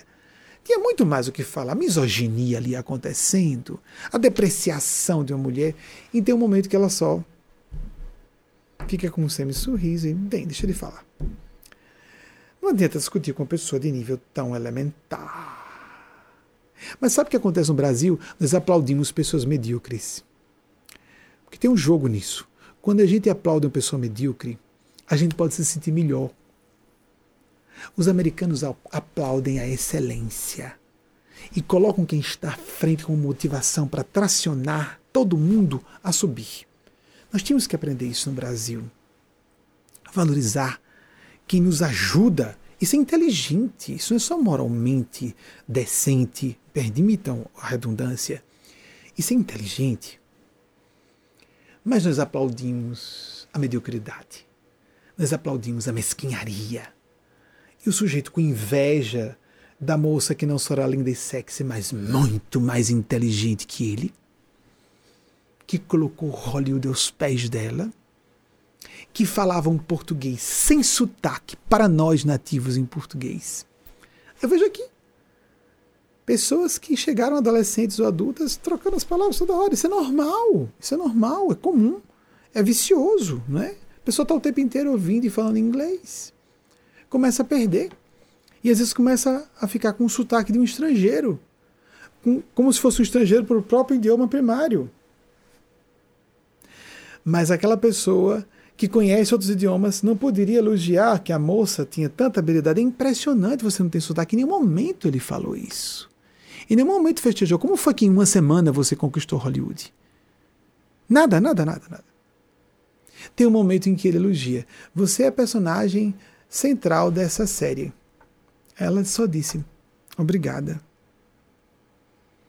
Ele em seguida, como se ela não tivesse agradecido, mas é mesmo, mas é mesmo. Ela ficou calada. Porque no Brasil, quando alguém reconhece algo que é real, olha, você é o centro de tal seriado, tal filme. E é. Aí a pessoa diz: não, que nada, o que, que é isso? É bonitinho no Brasil a falsidade de dizer que não. Não, não, não, que isso? Quem sou eu? Falsa modéstia. Quando a pessoa agradece porque é um fato, parece arrogante. Mas, meu Deus, então nós gostamos da encenação, da desonestidade? Começamos a perder o referencial do que é sério o que não é sério, o que é decente o que não é decente, o que é honesto o que não é honesto o que é cínico e o que é seriedade, o sarcasmo, como falei há pouco, ou a ironia, que é algo mais fino ainda, que poucas pessoas alcançam. Me recordo uma espécie de retiro que fizemos eh, na década de 2000.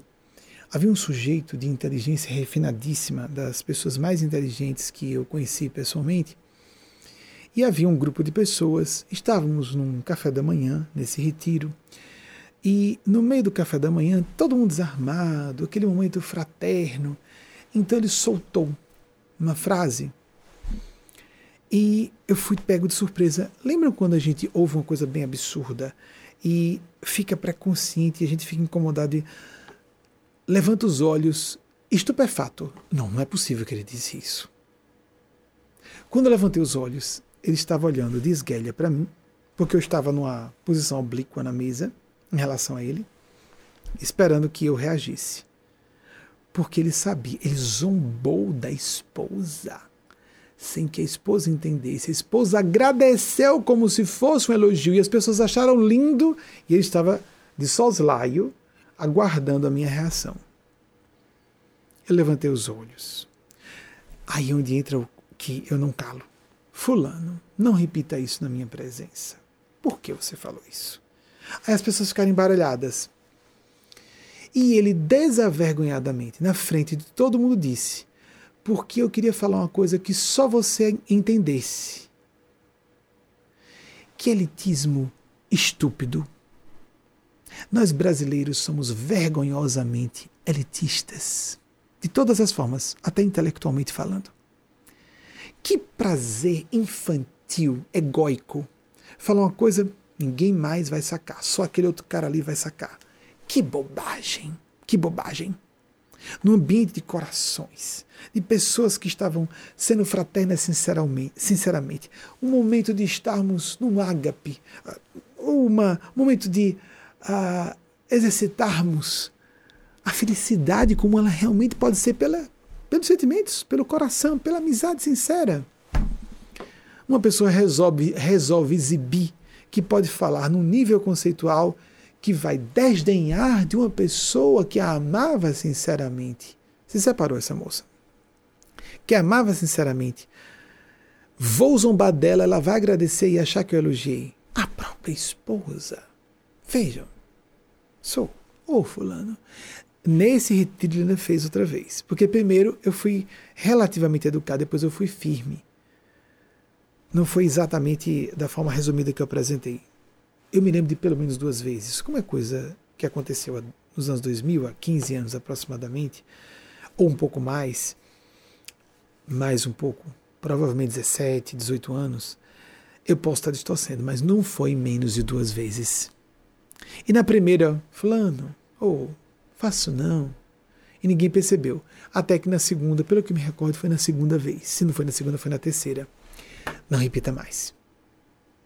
Não na minha frente. Não com minhas amigas e meus amigos. Não repita mais. Aí as pessoas ficaram, se entreolharam e.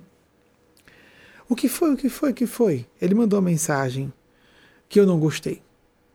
Aí as pessoas presumiram que ele tinha me atacado e não foi. Ele tinha atacado outra pessoa e estava se divertindo. E ele achava que eu ia entrar no barato de só você vai entender e vamos ficar aqui nós dois falando um nível, em outro idioma. Não eram palavras difíceis. Foi a arrumação de um conceito que parecia elogio e era um ataque. Não é uma coisa difícil fazer quando uma pessoa é relativamente inteligente e relativamente instruída. Não precisa de genialidade, de jeito nenhum. Não precisa de superdotação nem coisa alguma.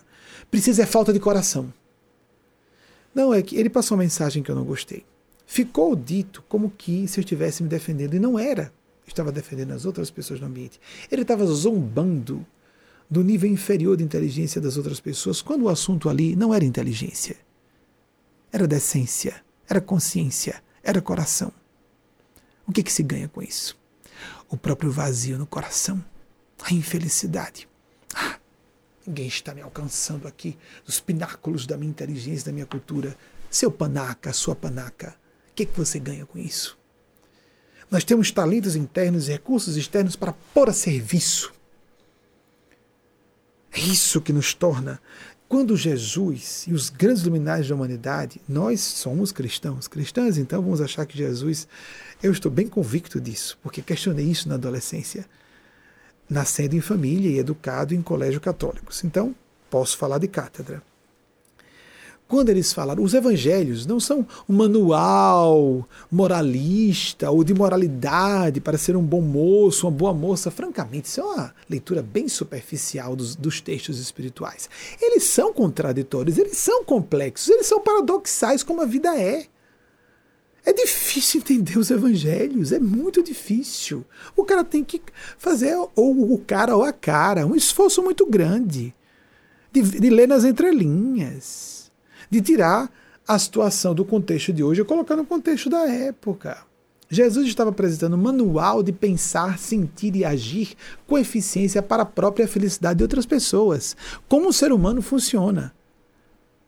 E não dizer assim, seja um bom moço. Vejam só, quando ele diz: No mundo os maiores são servidos. Quem quiser no reino de Deus ser o maior, seja aquele que serve. Mas que bonitinho, então Jesus. Vejam que interessante. Pá! Porque a gente não para para observar isso. Está lá nos evangelhos, que ele tira a roupa diante dos apóstolos. Jesus ficou nu? Ficou. Não havia nenhum erotismo nisso. E, vestir, e tirar a roupa significava desvestir-se de papéis sociais.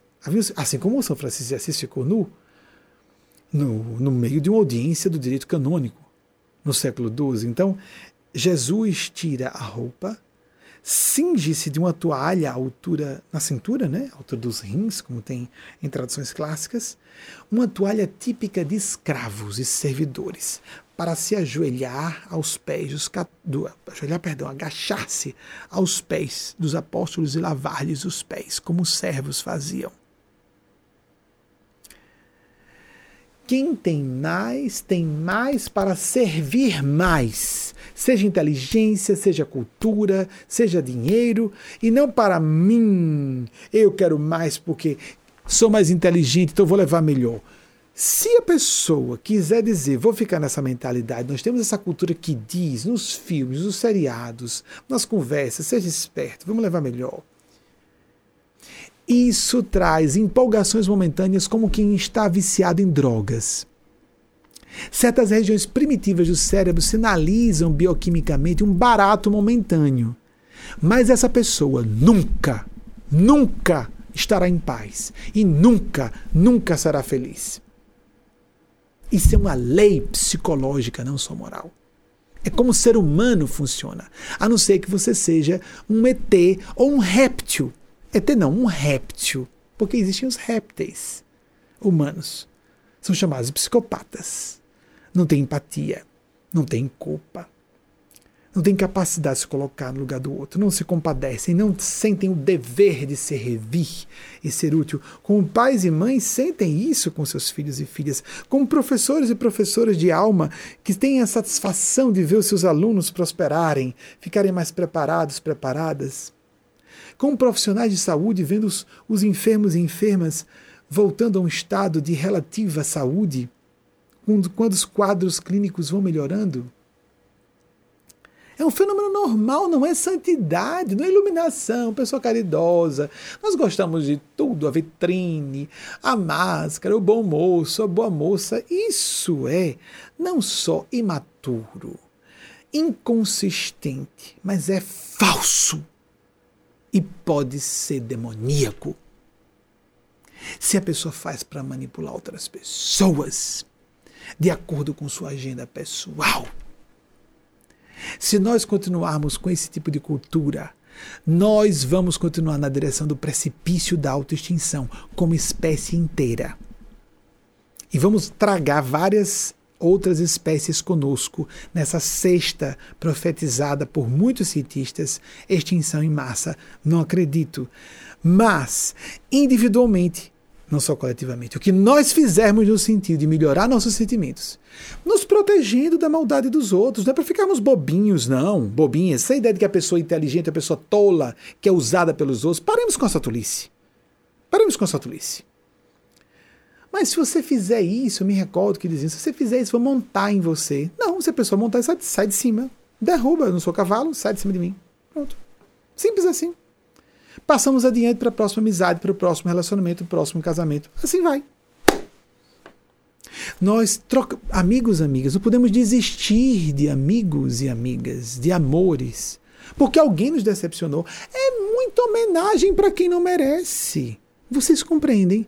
até por uma pura visão de ego lúcido, inteligência fria, para nos proteger na parte mais, na parte mais frágil, vulnerável, coração.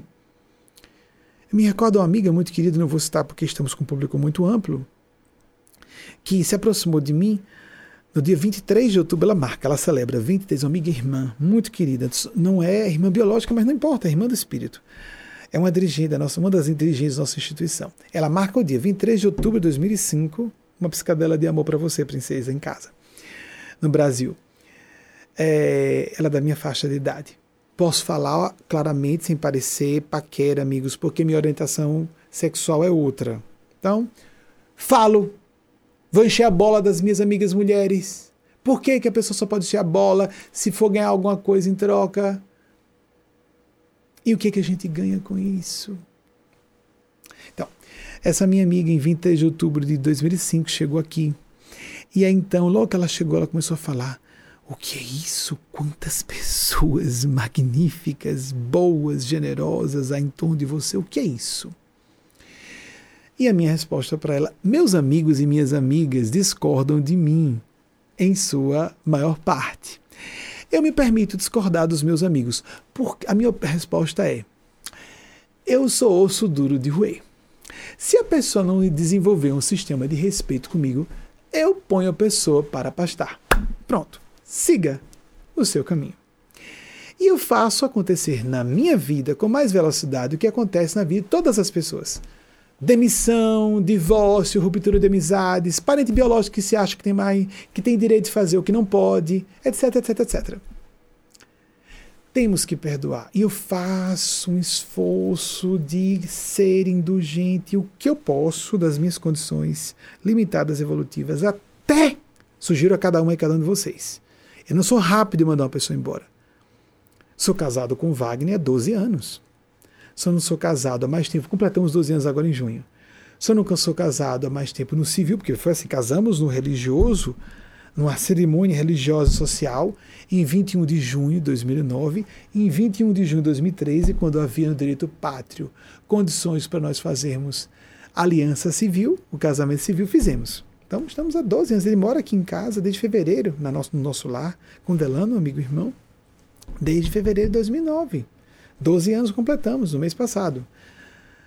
Eu não sou rápido de mandar embora, de jeito nenhum. Muito pelo contrário e as pessoas próximas a mim, jogo limpo, cartas à mesa. Tolero o que eu puder, porque quando eu mandar embora, eu não. Eu tenho um conflito, sim, depois que mandei. De raiva porque não mandei antes. a gente não pode ser precipitado ou precipitada, leviano ou leviana, bota a fila para rolar, bota a fila para rolar. A monogamia serial, que é estudada por certos sociólogos. Eu só estou com pessoa quando estou apaixonado. É movida ao barato da brincadeira de flertar, paquerar. A cada um ano e meio, três e meio, passou o barato da paixão, troca de pessoa, troca de pessoa. Nunca aprofunda os relacionamentos. Em termos eróticos conjugais e em termos amicais também. Mas seja quem for, um parente biológico, um filho, um pai, uma mãe, foi desrespeitoso, essa pessoa é mais condenável do que se não fosse um parente biológico ou um cônjuge. Se começa a agir com um desrespeito que seria inacatável, permitam, seria inadmissível, seria inaceitável numa relação entre estranhos, na intimidade isso não deve ser admitido. Falemos com clareza, nos defendamos, respeitemos primeiramente a pessoa e exijamos respeito de volta. Já pensou uma sociedade assim? Onde todo mundo se respeitasse, exigisse respeito. E se a pessoa fica pérfida, mente, mente, mente, pérfida, pérfida, mente. Uma pessoa que eu levei muito tempo a pedir que saísse, com autorização da minha, da minha, do meu ciclo de intimidade, fazia o seguinte: sentava-se do meu lado para fazer caretas enquanto eu falava, para ficar longe do meu campo visual. Quando eu virava, ela dava um susto e sorria falsamente. Então eu dizia: o que é que você está escondendo atrás do seu sorriso? Mais uma vez, mais uma vez, mais uma chance, mais um ano, mais outro ano, mais outro ano, e a outra, mentindo, mentindo, mentindo, perfidamente, publicamente, cometendo perfídias em público a outra pessoa. Então, por que, que ele não esquece daquele episódio que a pessoa foi pérfida publicamente contra a causa? Como eu posso esquecer? Então, quando eu mando embora, como é que eu não mandei antes? Isso é que eu sinto. Eu prefiro isso do que aquela dúvida poderia perdoar. Não, não era perdão. A gente perdoa não desejando mal à pessoa, só isso. Mas ela que vá com a sua consciência. É claro que as pessoas constroem suas próprias reescritas do que aconteceu, não é? Elas constroem o que quiserem. E a gente perdoa tudo. Houve uma moça, por exemplo, que é, tentou seduzir o meu primeiro esposo várias vezes, tentou. Na minha frente, eu via e por que você não fala que você tem interesse nele? Eu compreendo o desejo sexual mal governado. Não, não, é impressão sua. Não, não é. Eu estou vendo. Eu me abro com você porque você não se abre comigo. Não, não. Vejam como eu sou compreensivo até nesse aspecto. Ou seja, vamos deixar larga a experiência da indulgência, da tolerância. Se não for indulgência, é tolerância. Mas também estejamos dispostos a romper. Mas e se romper, o que, é que a pessoa vai pensar? É um problema dela e da sua consciência. Mas ela vai construir um papel de vítima. Não, ela ganhou 20 anos ao meu lado. 20 anos eu beneficiando essa pessoa. Agora ela perdeu isso, que ela não teria se não tivesse ao meu lado. E eu me aborreço porque aguentei mais do que deveria. Eu prefiro sempre isso. Eu sugiro a vocês. Aguente o quanto puder, estoicamente. Mas também esteja disposto, disposta para dizer tchau, seja feliz. E se eu souber de alguma coisa ruim acontecendo com a pessoa, o que acontece? Há uma boa parte das pessoas que diz bem empregado e fica feliz. Eu me aborreço duplamente. Por que, que essa pessoa está ainda, está vendo? Ela poderia estar aqui, poderia ter se beneficiado, estar se arrebentando lá fora. Eu adiciono meu aborrecimento de novo. Nem sempre eu estou piedoso, não atingi esse nível, amigos. A maior parte das pessoas diz, é, pobrezinha, mas é a justiça de Deus, não é? Está curtindo que o inimigo se arrebente. Eu não curto. Eu me respeito. Meus sentimentos, minha sintonia, me respeito. Mas eu digo, mas francamente, isso não podia ser evitável. Francamente. Portanto, eu não quero ter notícias. Deixa a pessoa seguir a sua rota do abismo que ela escolheu. E a pessoa cria aquela fantasia da vítima mas eu sempre fui tão bonzinho, boazinho ao lado. Falsinho todo, falsinha toda. Cheia de agendas que eu percebia, a pessoa não notava que eu percebia. Vamos ser mais lúcidos e lúcidas. Vamos ser mais autocríticos, mais autocríticas. Vamos ser decentes realmente. E não convenientes com as aparências. Como vai? Oh, meu amor, como você tá, príncipe, príncipe, princesa, meu amor, meu anjo, meu isso, meu aquilo. Quando falamos um princesa, um príncipe, com coração. Fala querido, amiga, amor, amada. A gente pode fazer isso como disciplina de afeto, mas fazer apenas para maquiar o que está realmente acontecendo? Quantas hipocrisias. Teve uma vez com uma pessoa é, eu senti, epa, apertei o botão de sair daqui. Por quê? Porque num seio de pessoas hipócritas, ela estava próxima daqui porque é um ambiente de pessoas assumidas e autênticas e decentes.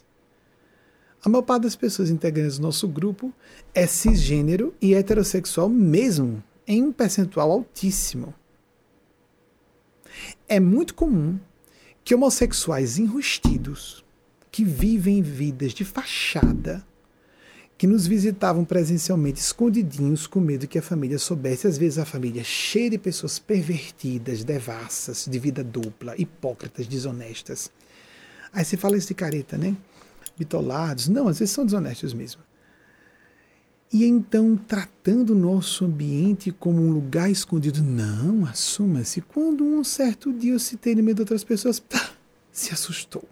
Não pode ser vinculado aqui. A ambiente de pessoas decentes, caia fora. Volte para o ambiente porco e sujo, moralmente hipócrita de onde você veio. Alimente-se da energia do inferno onde você vive. Vi isso acontecer inúmeras vezes. Nós, nos ondas mentais, nós atraímos pessoas transparentes. Então, disse essa amiga, pessoas de bem que querem ser amigas sinceramente, porque se não, for amiga, não forem amigas sinceramente, cedo ou tarde não aguentam. Sou cercado de pessoas com muita inteligência, com muito senso autocrítico, de diversas disciplinas do conhecimento, de diversas áreas profissionais, muito inteligentes, muito instruídas, mas tem um item mais importante entre todos: pessoas com coração. Pessoas honestas. Gente manipuladora, gente de fachada, de vida dupla, não aguenta ficar aqui muito tempo. E eu gosto disso. Vá, siga. Volte para famílias cheias de pessoas depravadas e hipócritas, de fachada, seus ambientes porcos, podres, todo mundo infeliz, todo mundo, todo mundo devorando as feridas, as podridões morais uns dos outros. São abutres e urubus, comem-se reciprocamente, devoram-se reciprocamente. Onda mental da pessoa. Siga. E por que essa indignação? Porque elas estão sofrendo. Por que essa indignação? Porque elas querem estar com a razão a pulso. E não é querendo estar com a razão a pulso a gente perdoa uma vez, perdoa uma vez, faz uma gentileza, faz outra gentileza, perdoa de novo. E a pessoa está achando que a gente está com outra intenção e está dando uma chance, está dando uma chance e a pessoa, a base de querer ser amiga aqui, será que ser amiga ali, vamos conciliar o inconciliável, o inconciliável. Há um limite para acomodarmos situações. Depois de um certo momento, a flexibilidade vira uma, um aspecto dobrável da moralidade, a pessoa sem dignidade e decência. Ela começa a usar rótulos diferentes. Um homem trans que diz que é mulher lésbica, ou uma mulher lésbica que diz que é bi, apenas porque mantém um casamento de fachada ou o que for. Será mesmo? Ou o contrário? Comum isso no passado, homens completamente homossexuais que se diziam bissexuais, ou mulheres trans, ou homossexuais transfóbicos que atacam mulheres trans. É assim que nós vamos resolver nossas vidas, a base de brincadeiras. Só porque a pessoa tem capacidade de fazer sexo com a pessoa sexo oposto, ela vira bissexual? Não. Não. Não se torna bissexual, não. Enquanto vivermos comendo podridão e nos deliciando com podridão, não esperemos vida feliz. Enquanto nos acanharmos de estar num ambiente de autenticidade, eu vou uma pessoa que eu teria daqui só dizendo isso.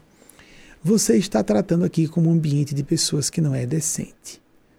Porque sua família, isso nos anos 2000, ela tinha uma família de religiosos radicais e fanáticos e ela escondia que frequentava a nossa palestra. Você está tratando o nosso ambiente como um submundo. Saia. Aqui é um ambiente de pessoas decentes. Volte para a corja de onde você veio. Para o antro de sepulcros caiados. Religiosos por fora, cheios de podridão por dentro. Porque nós conhecemos as famílias por dentro. A gente conhece, a gente se informa, a gente fica sabendo. A pessoa cria uma máscara pública, todo mundo sabe, inclusive aquelas pessoas que elas acham que enganam, e não enganam ninguém. Não enganam ninguém. Ou a pessoa se respeita mesmo. Ah, eu fui traumatizado e traumatizado, então eu tenho mais razão dar um salto para cima e mostrar que eu não compactuo com as conveniências, as podridões da hipocrisia social. Por isso o Brasil está como está. Por isso o mundo está como está.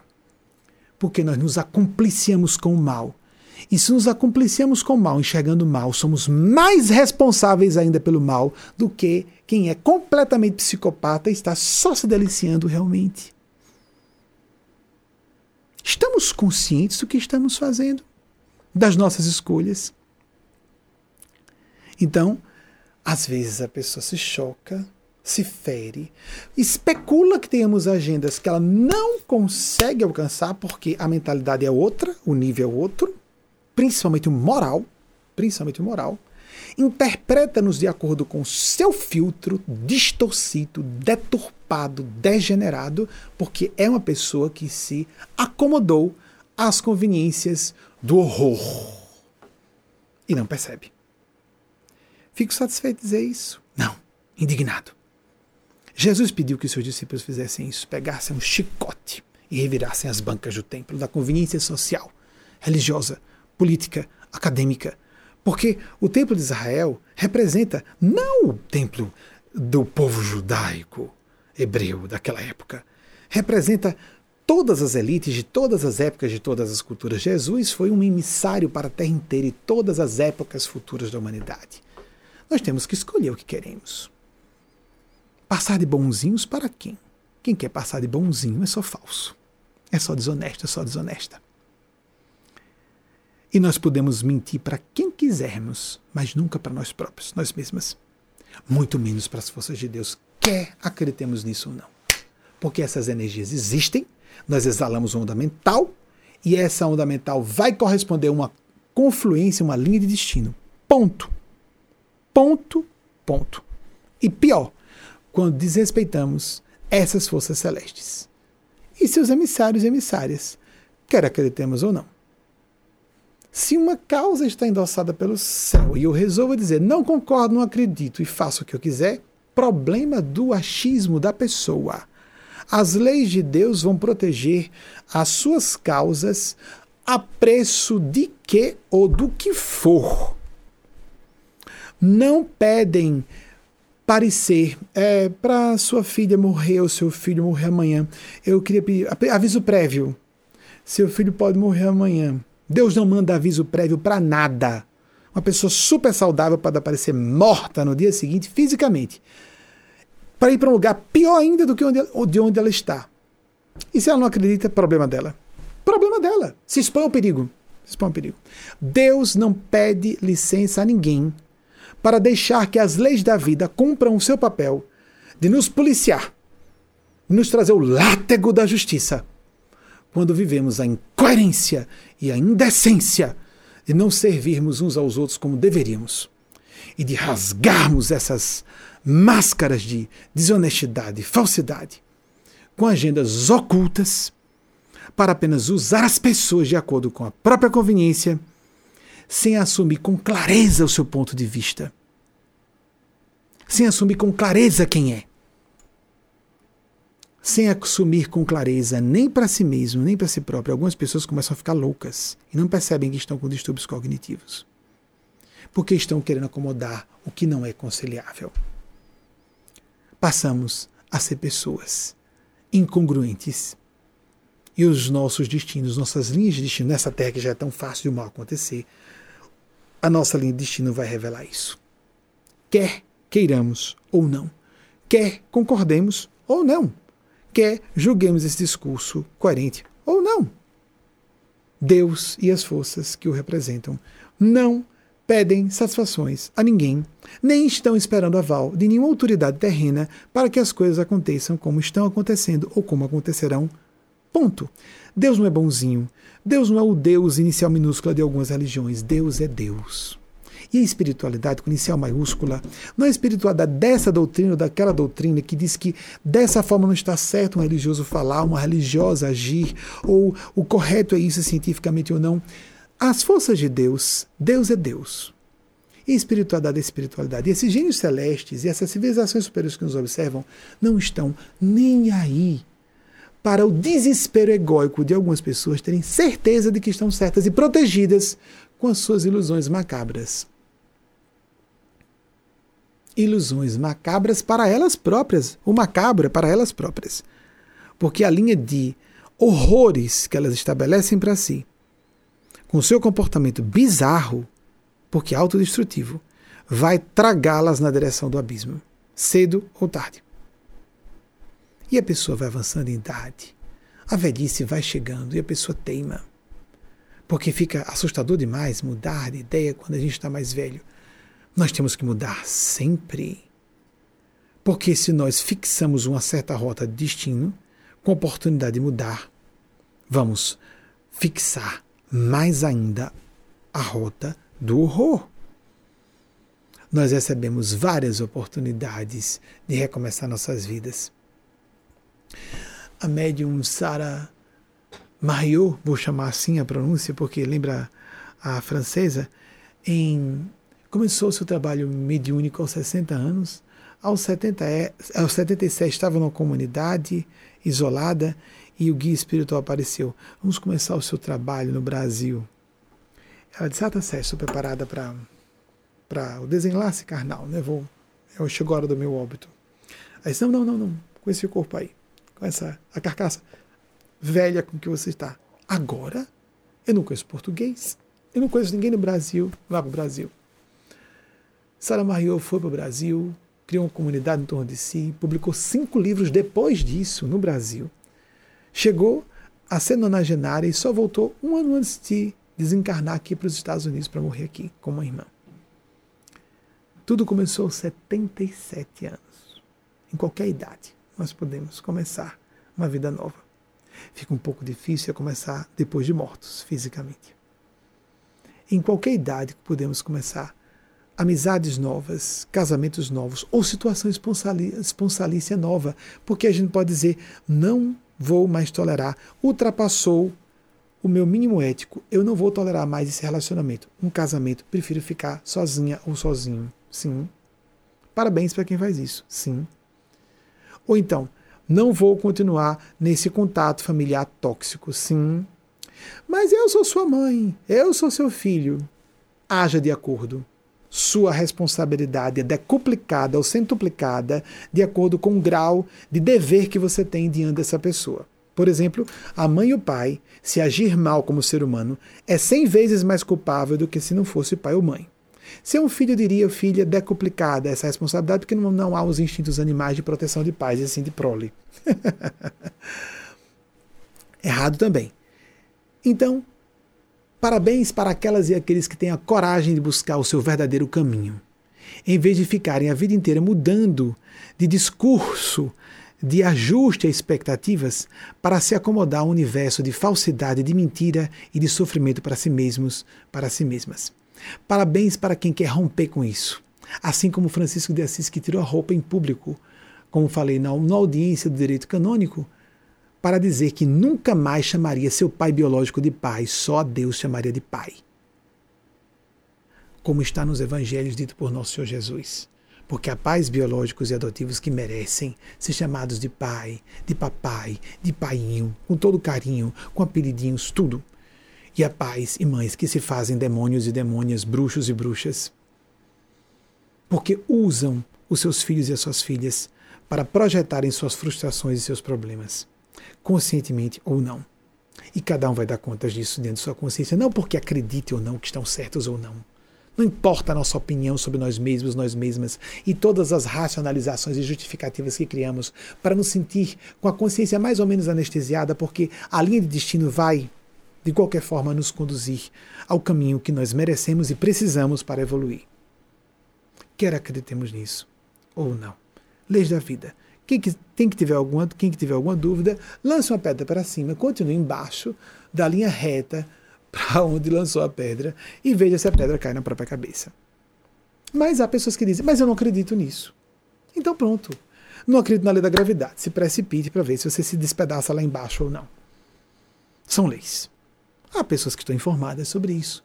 Há pessoas que não estão informadas. Há pessoas que querem aprender e outras que dizem, como isso não está muito comprovável, eu acho conveniente dizer que não existe. E eu fico com dupla face.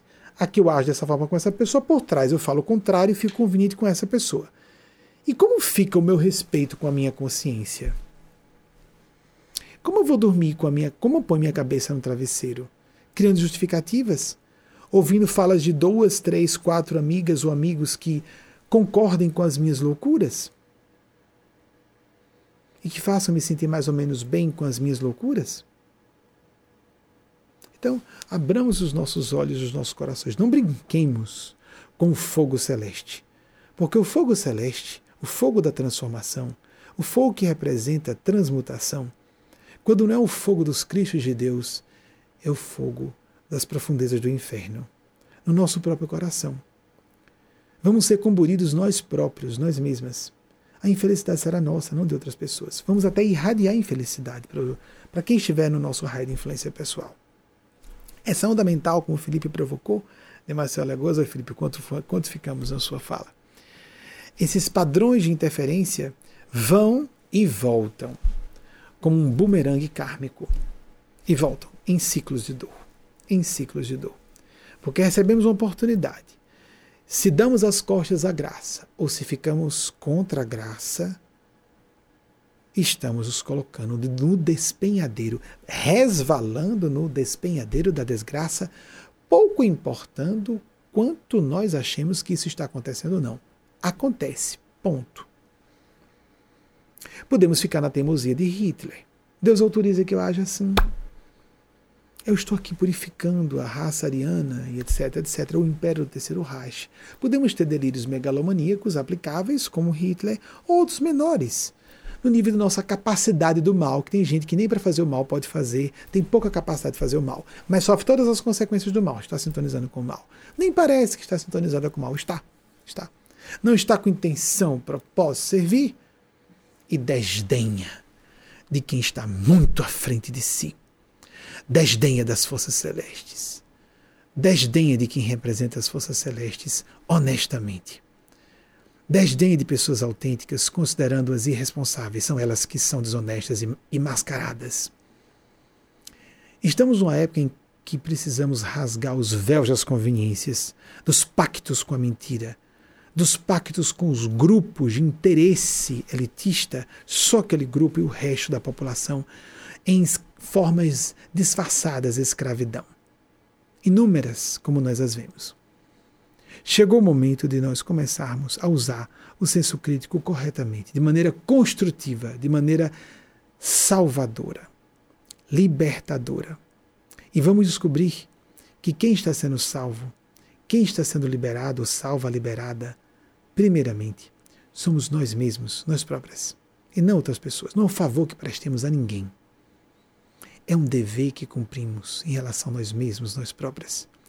E se não cumprimos, é um dever, é um crime de lesa consciência com consequências de lesa divindade.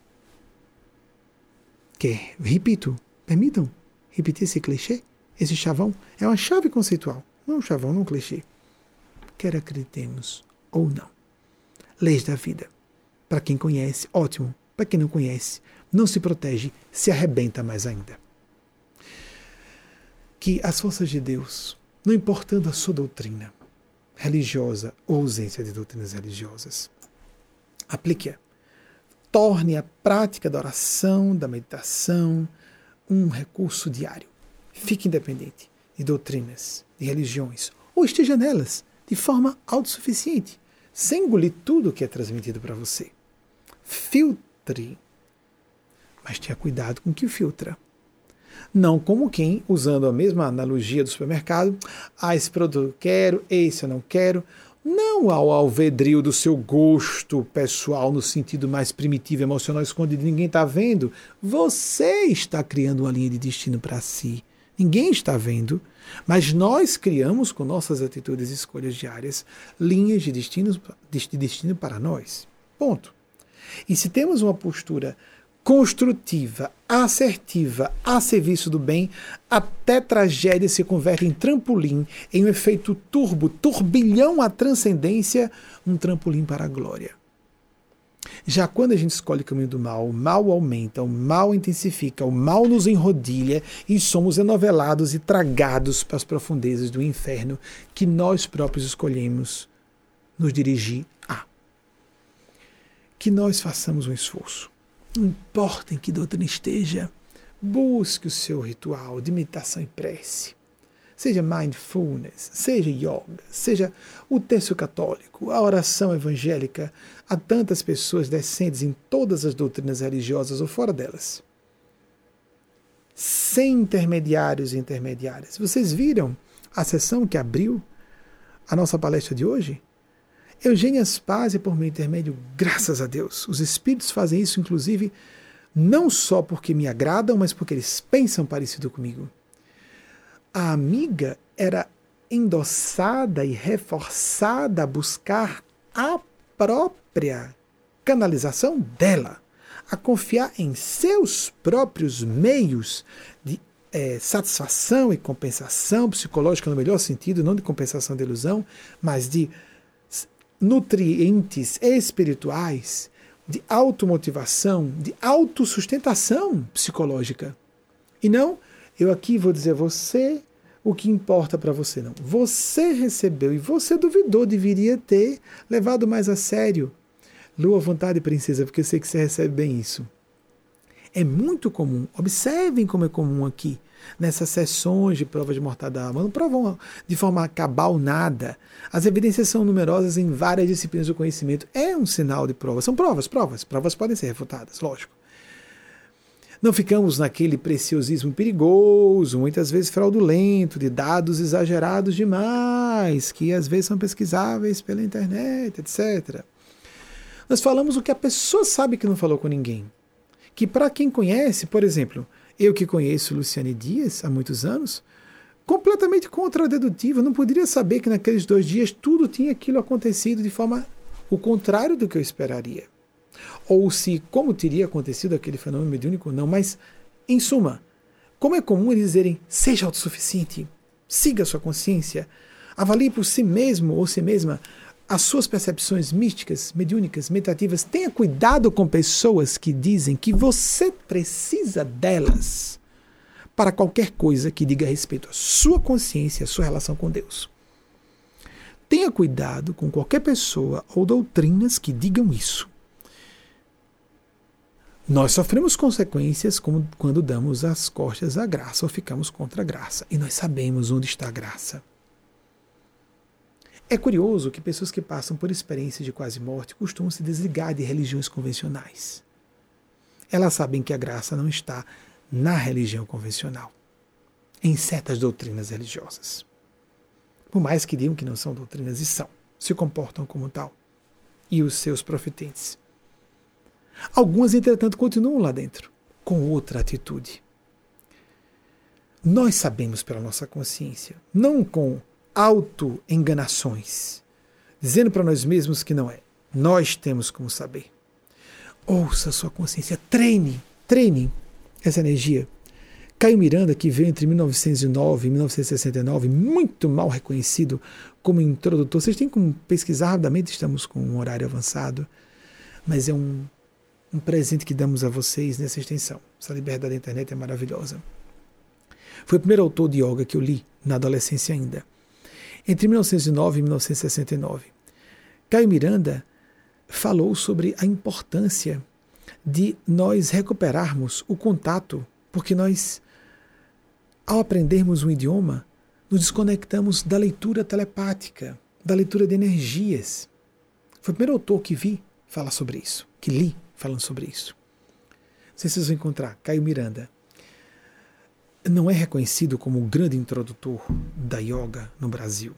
O professor Hermógenes também merece esse crédito, mas não se cita Caio Miranda, lamentavelmente.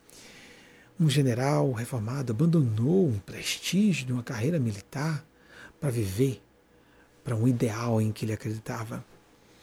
E brasileiro. Mas nós brasileiros somos assim, né? não costumamos reconhecer as pessoas de mérito.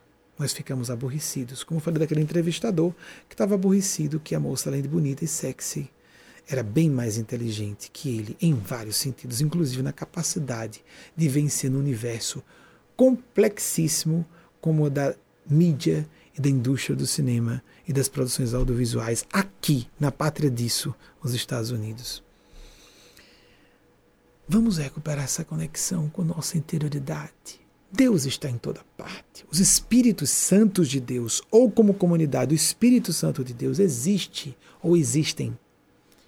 Ponto. É uma experiência, uma jornada pessoal. Exercite, pratique. Nós falamos e citamos autores, etc., para chegar a isso que é o fundamental. Damos uma base científica para dizer: não estamos iludidos a respeito de informações ou descobertas científicas. Pelo contrário, estamos embasados nelas. Tanto é que o Michio Kaku está criando é, uma balbúrdia em certos ambientes mais ateus das ciências, porque há muitos espiritualistas nos meios ateus. Ou ambientes onde há mais ateus e ateias. Também citei hoje, só para hoje, dos que eu citei, Fritjof Capra falando da espiritualidade, da experiência mística, num dos seus livros. Eu não sei se foi no próprio tal da física ou o ponto de mutação, ele lia há muitos anos isso, a primeira vez. Ele fala da experiência mística, Fritjof Capra, que ele teve de ver conexão com tudo. Cientistas podem ser místicos, místicos podem ter base científica. Não há fenômenos separados científicos, fenômenos artísticos, fenômenos filosóficos, fenômenos religiosos há fenômenos. E nós podemos ter abordagens epistemológicas diferentes. Mas ter uma visão monofocada é que revela nossa obtusidade. Sermos bisonhos intelectualmente. E às vezes a pessoa nem é limitada intelectualmente. É porque o problema psicológico e moral é tão grave da pessoa que ela corrompe a própria capacidade intelectiva, que é muito melhor do que ela apresenta, porque para pessoas com uma visão mais ampla da realidade, essa pessoa não consegue entender que está sendo bem coerente. Não, sabe o que acontece? Essa pessoa está colocando tampões no panorama que ela pode enxergar, porque ela não quer ver. É inconsciente, ela vai começando a levantar anteparos diante de seus olhos e ela não enxerga o panorama completo. Ela teria condições, mas ela não quer ver. E isso é inconsciente, a pessoa não percebe o que está fazendo, levantando, levanta até para, levanta. Não quero ver esse nascer do sol lindo. Acontece como aqueles filmes cheios de prêmios, né? Os carimbos dos prêmios. Quanto mais carimbo, mais preocupante. Porque vivemos a época de festejar tragédia. Quanto mais um filme, uma peça artista que seja, seja trágica, cínica, angustiante, um monte de críticos angustiados que querem que o mundo esteja sofrendo como eles ou elas. Que lindo, que fantástico, maravilhoso. Como se ser inteligente fosse ser inconsciente e ser sofrido, como se a inteligência não levasse a pessoa a ser mais coerente, mais lúcida e por isso estar mais em paz e mais feliz. Como disse o mitólogo norte-americano Joseph Campbell, follow your bliss, siga sua felicidade, bem-aventurança. Eugênia Spazia traduz como guia espiritual da instituição, paz, felicidade. Paz e felicidade. O contrário, felicidade e paz. A gente escolhe por que filtro ou por que prisma mais fácil acessar a nossa bliss, bênção, bem-aventurança, felicidade. Pela paz, que gera felicidade, ou uma felicidade que é indicativo que estamos com paz de consciência. Só não pode ser euforia barato de arrasou com a inteligência, ou de arrasou com o carro novo, ou arrasou com a mulher que é invejada pelos outros. Oh, não estamos num pátio de escola, num recreio, os meninos medindo o tamanho do próprio falo. Nós temos que ter um nível um pouquinho melhor, não é? Temos que avançar um pouquinho mais, não é verdade? Nós temos que ser um pouquinho mais sofisticados, porque algumas pessoas só elaboram, criam uma elaboração sofisticada por cima desse nível de competição raso, rasteiro, infantil, primário. E a questão não é estarmos com razão sobre elas. Elas estão sofrendo, ponto. É pior para essas pessoas que teimam. Eu tenho que estar com razão. Eu estou há 30 anos falando isso e está errado e arrastando gente com você e vai dar contas disso. Quer acredite ou não, já está dando contas disso. Existe uma hierarquia. Mas não é hierarquia de poder. É uma hierarquia funcional. Deus não nos governa. Deus nos serve. Mas nós temos que, em contrapartida, para entrar em sintonia com esse serviço divino, está também no diapasão do serviço. As hierarquias são funcionais, são de responsabilidade, são de serviço. A solidariedade, a fraternidade, essa persistência nesse padrão, nessa disciplina, oração e ação, vigilância, atenção para enxergar com clareza, com senso crítico, a crítica da crítica não ficarmos no criticismo superficial de que está todo mundo só querendo levar melhor, ninguém me engana. Que coisa boba, parece uma coisa adolescente que descobriu que existem pessoas que enganam outras. Oh, vamos um pouco além. A gente inteligente, culta e decente ao mesmo tempo, sim, porque não só são inteligentes intelectualmente, são inteligentes emocionalmente e são inteligentes moralmente. Elas não suportam a si mesmas se elas não agirem de acordo com sua consciência. Conheço muitas pessoas assim. Isso não é santidade, isso não é iluminação, isso é juízo, isso é empatia, isso é humanidade. Ou nós vivemos isso ou vamos nos destruir como civilização. É uma urgência planetária que vivemos. Desde uh, o que eh, recentemente andei uh, pesquisando sobre isso, desde o plástico, é uma informação recente, só em 2020 fiquei sabendo. É uma novidade, sempre a gente vai descobrindo coisas, né? Desde plásticos que atrapalham a fertilidade masculina, até o perigo de grandes hecatombes ecológicas Desde o problema das, da pandemia, com variantes potencialmente mais letais surgindo com parte da população sendo vacinada e o resto da população resolvendo não fazer o lockdown, não fazer quarentena. Há problemas bélico nucleares com terrorismo geminando-se e terrorismo bacteriológico e lá vai quantos perigos ao mesmo tempo. Como nos protegermos? Começando individualmente, por fazer a nossa parte. E depois nos nossos ambientes virtuais, as redes sociais de que façamos parte, nossos grupos de amigos e amigas familiares, biológicos, biológicas ou não. Nos posicionarmos com a retidão do homem e da mulher de bem. O que nosso Senhor Jesus disse, o cristão a cristã, está no mundo sem ser do mundo. Não podemos compactuar com os valores deformados, os valores invertidos das conveniências sociais. Ou nós estamos com Deus ou com Mamon. Ou não podemos servir a dois senhores, disse nosso Senhor Jesus. A ideia de que isso, aí vamos filosofar, isso é maniqueísmo, se pode dividir o bem do mal.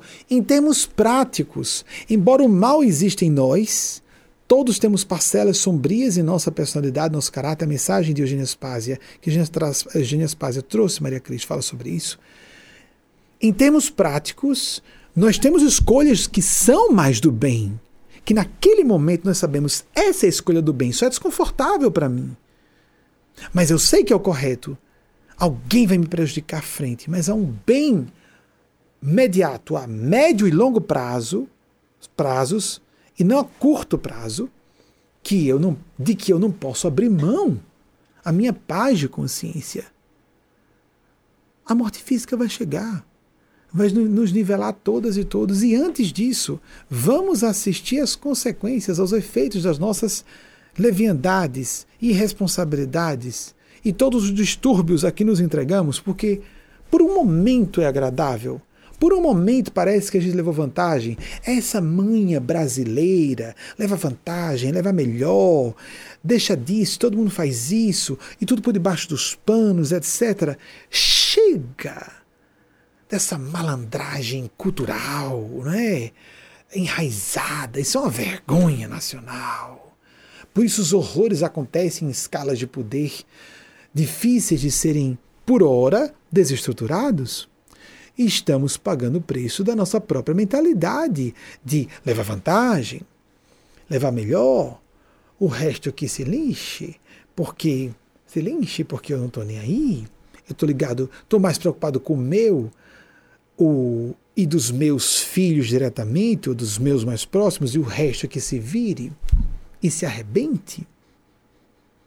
Aí de repente começamos a notar que o mundo age da mesma forma conosco, como se fosse difícil sintonizarmos com o que está em torno. Porque, como isso é a média da Terra, é fácil recebermos. Então começam pessoas virem com esse comportamento conosco, de ataque, de nos arrebentar, de querer levar vantagem, de querer nos parasitar. E deixamos de sintonizar com outras faixas. Buscar agulha no palheiro. Isso não é ingênuo. Isso é profundo. Isso é mais inteligente. Temos que acabar, isso é perigosíssimo, com essa cultura de dizer que pessoas inteligentes são pessoas sagazes para manipular e enganarem mais outras pessoas. Que a pessoa tem inteligência para usar outras pessoas a seu benefício. A pessoa que faz isso não tem horror de si, não? Você consegue botar sua cabeça no travesseiro em paz? Você é psicopata? É um percentual pequeno da população que é psicopata. Mas os psicopatas fazem muito barulho. Sim. Porque eles buscam posições de destaque. Nas posições de destaque em todas as áreas, o percentual de psicopatas é muito maior do que o percentual de psicopatas da população. Muitos são inteligentes. A gente associa sociopatas a serial killers, os assassinos seriais, etc. Muitos são muito engomados nas aparências. São pessoas maravilhosas e carismáticas e elas facilmente agradam as pessoas porque não têm o menor escrúpulo de encenar quando necessário para agradarem alguém.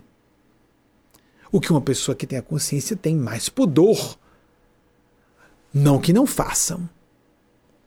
Há vários graus de decência entre a boa fé plena absoluta que não existe dos anjos e a má fé crassa de psicopatas, alguns genocidas, existem, existe uma escala gigante em que nos situamos cada uma e cada um de nós e precisamos melhorar o nosso padrão a nosso próprio benefício primeiramente, para que depois possamos beneficiar outras pessoas, a começar dos nossos entes queridos, os próximos mais próximos. Que a bondade de Deus nos ilumine, nos proteja e nos ampare hoje e sempre. Assim seja.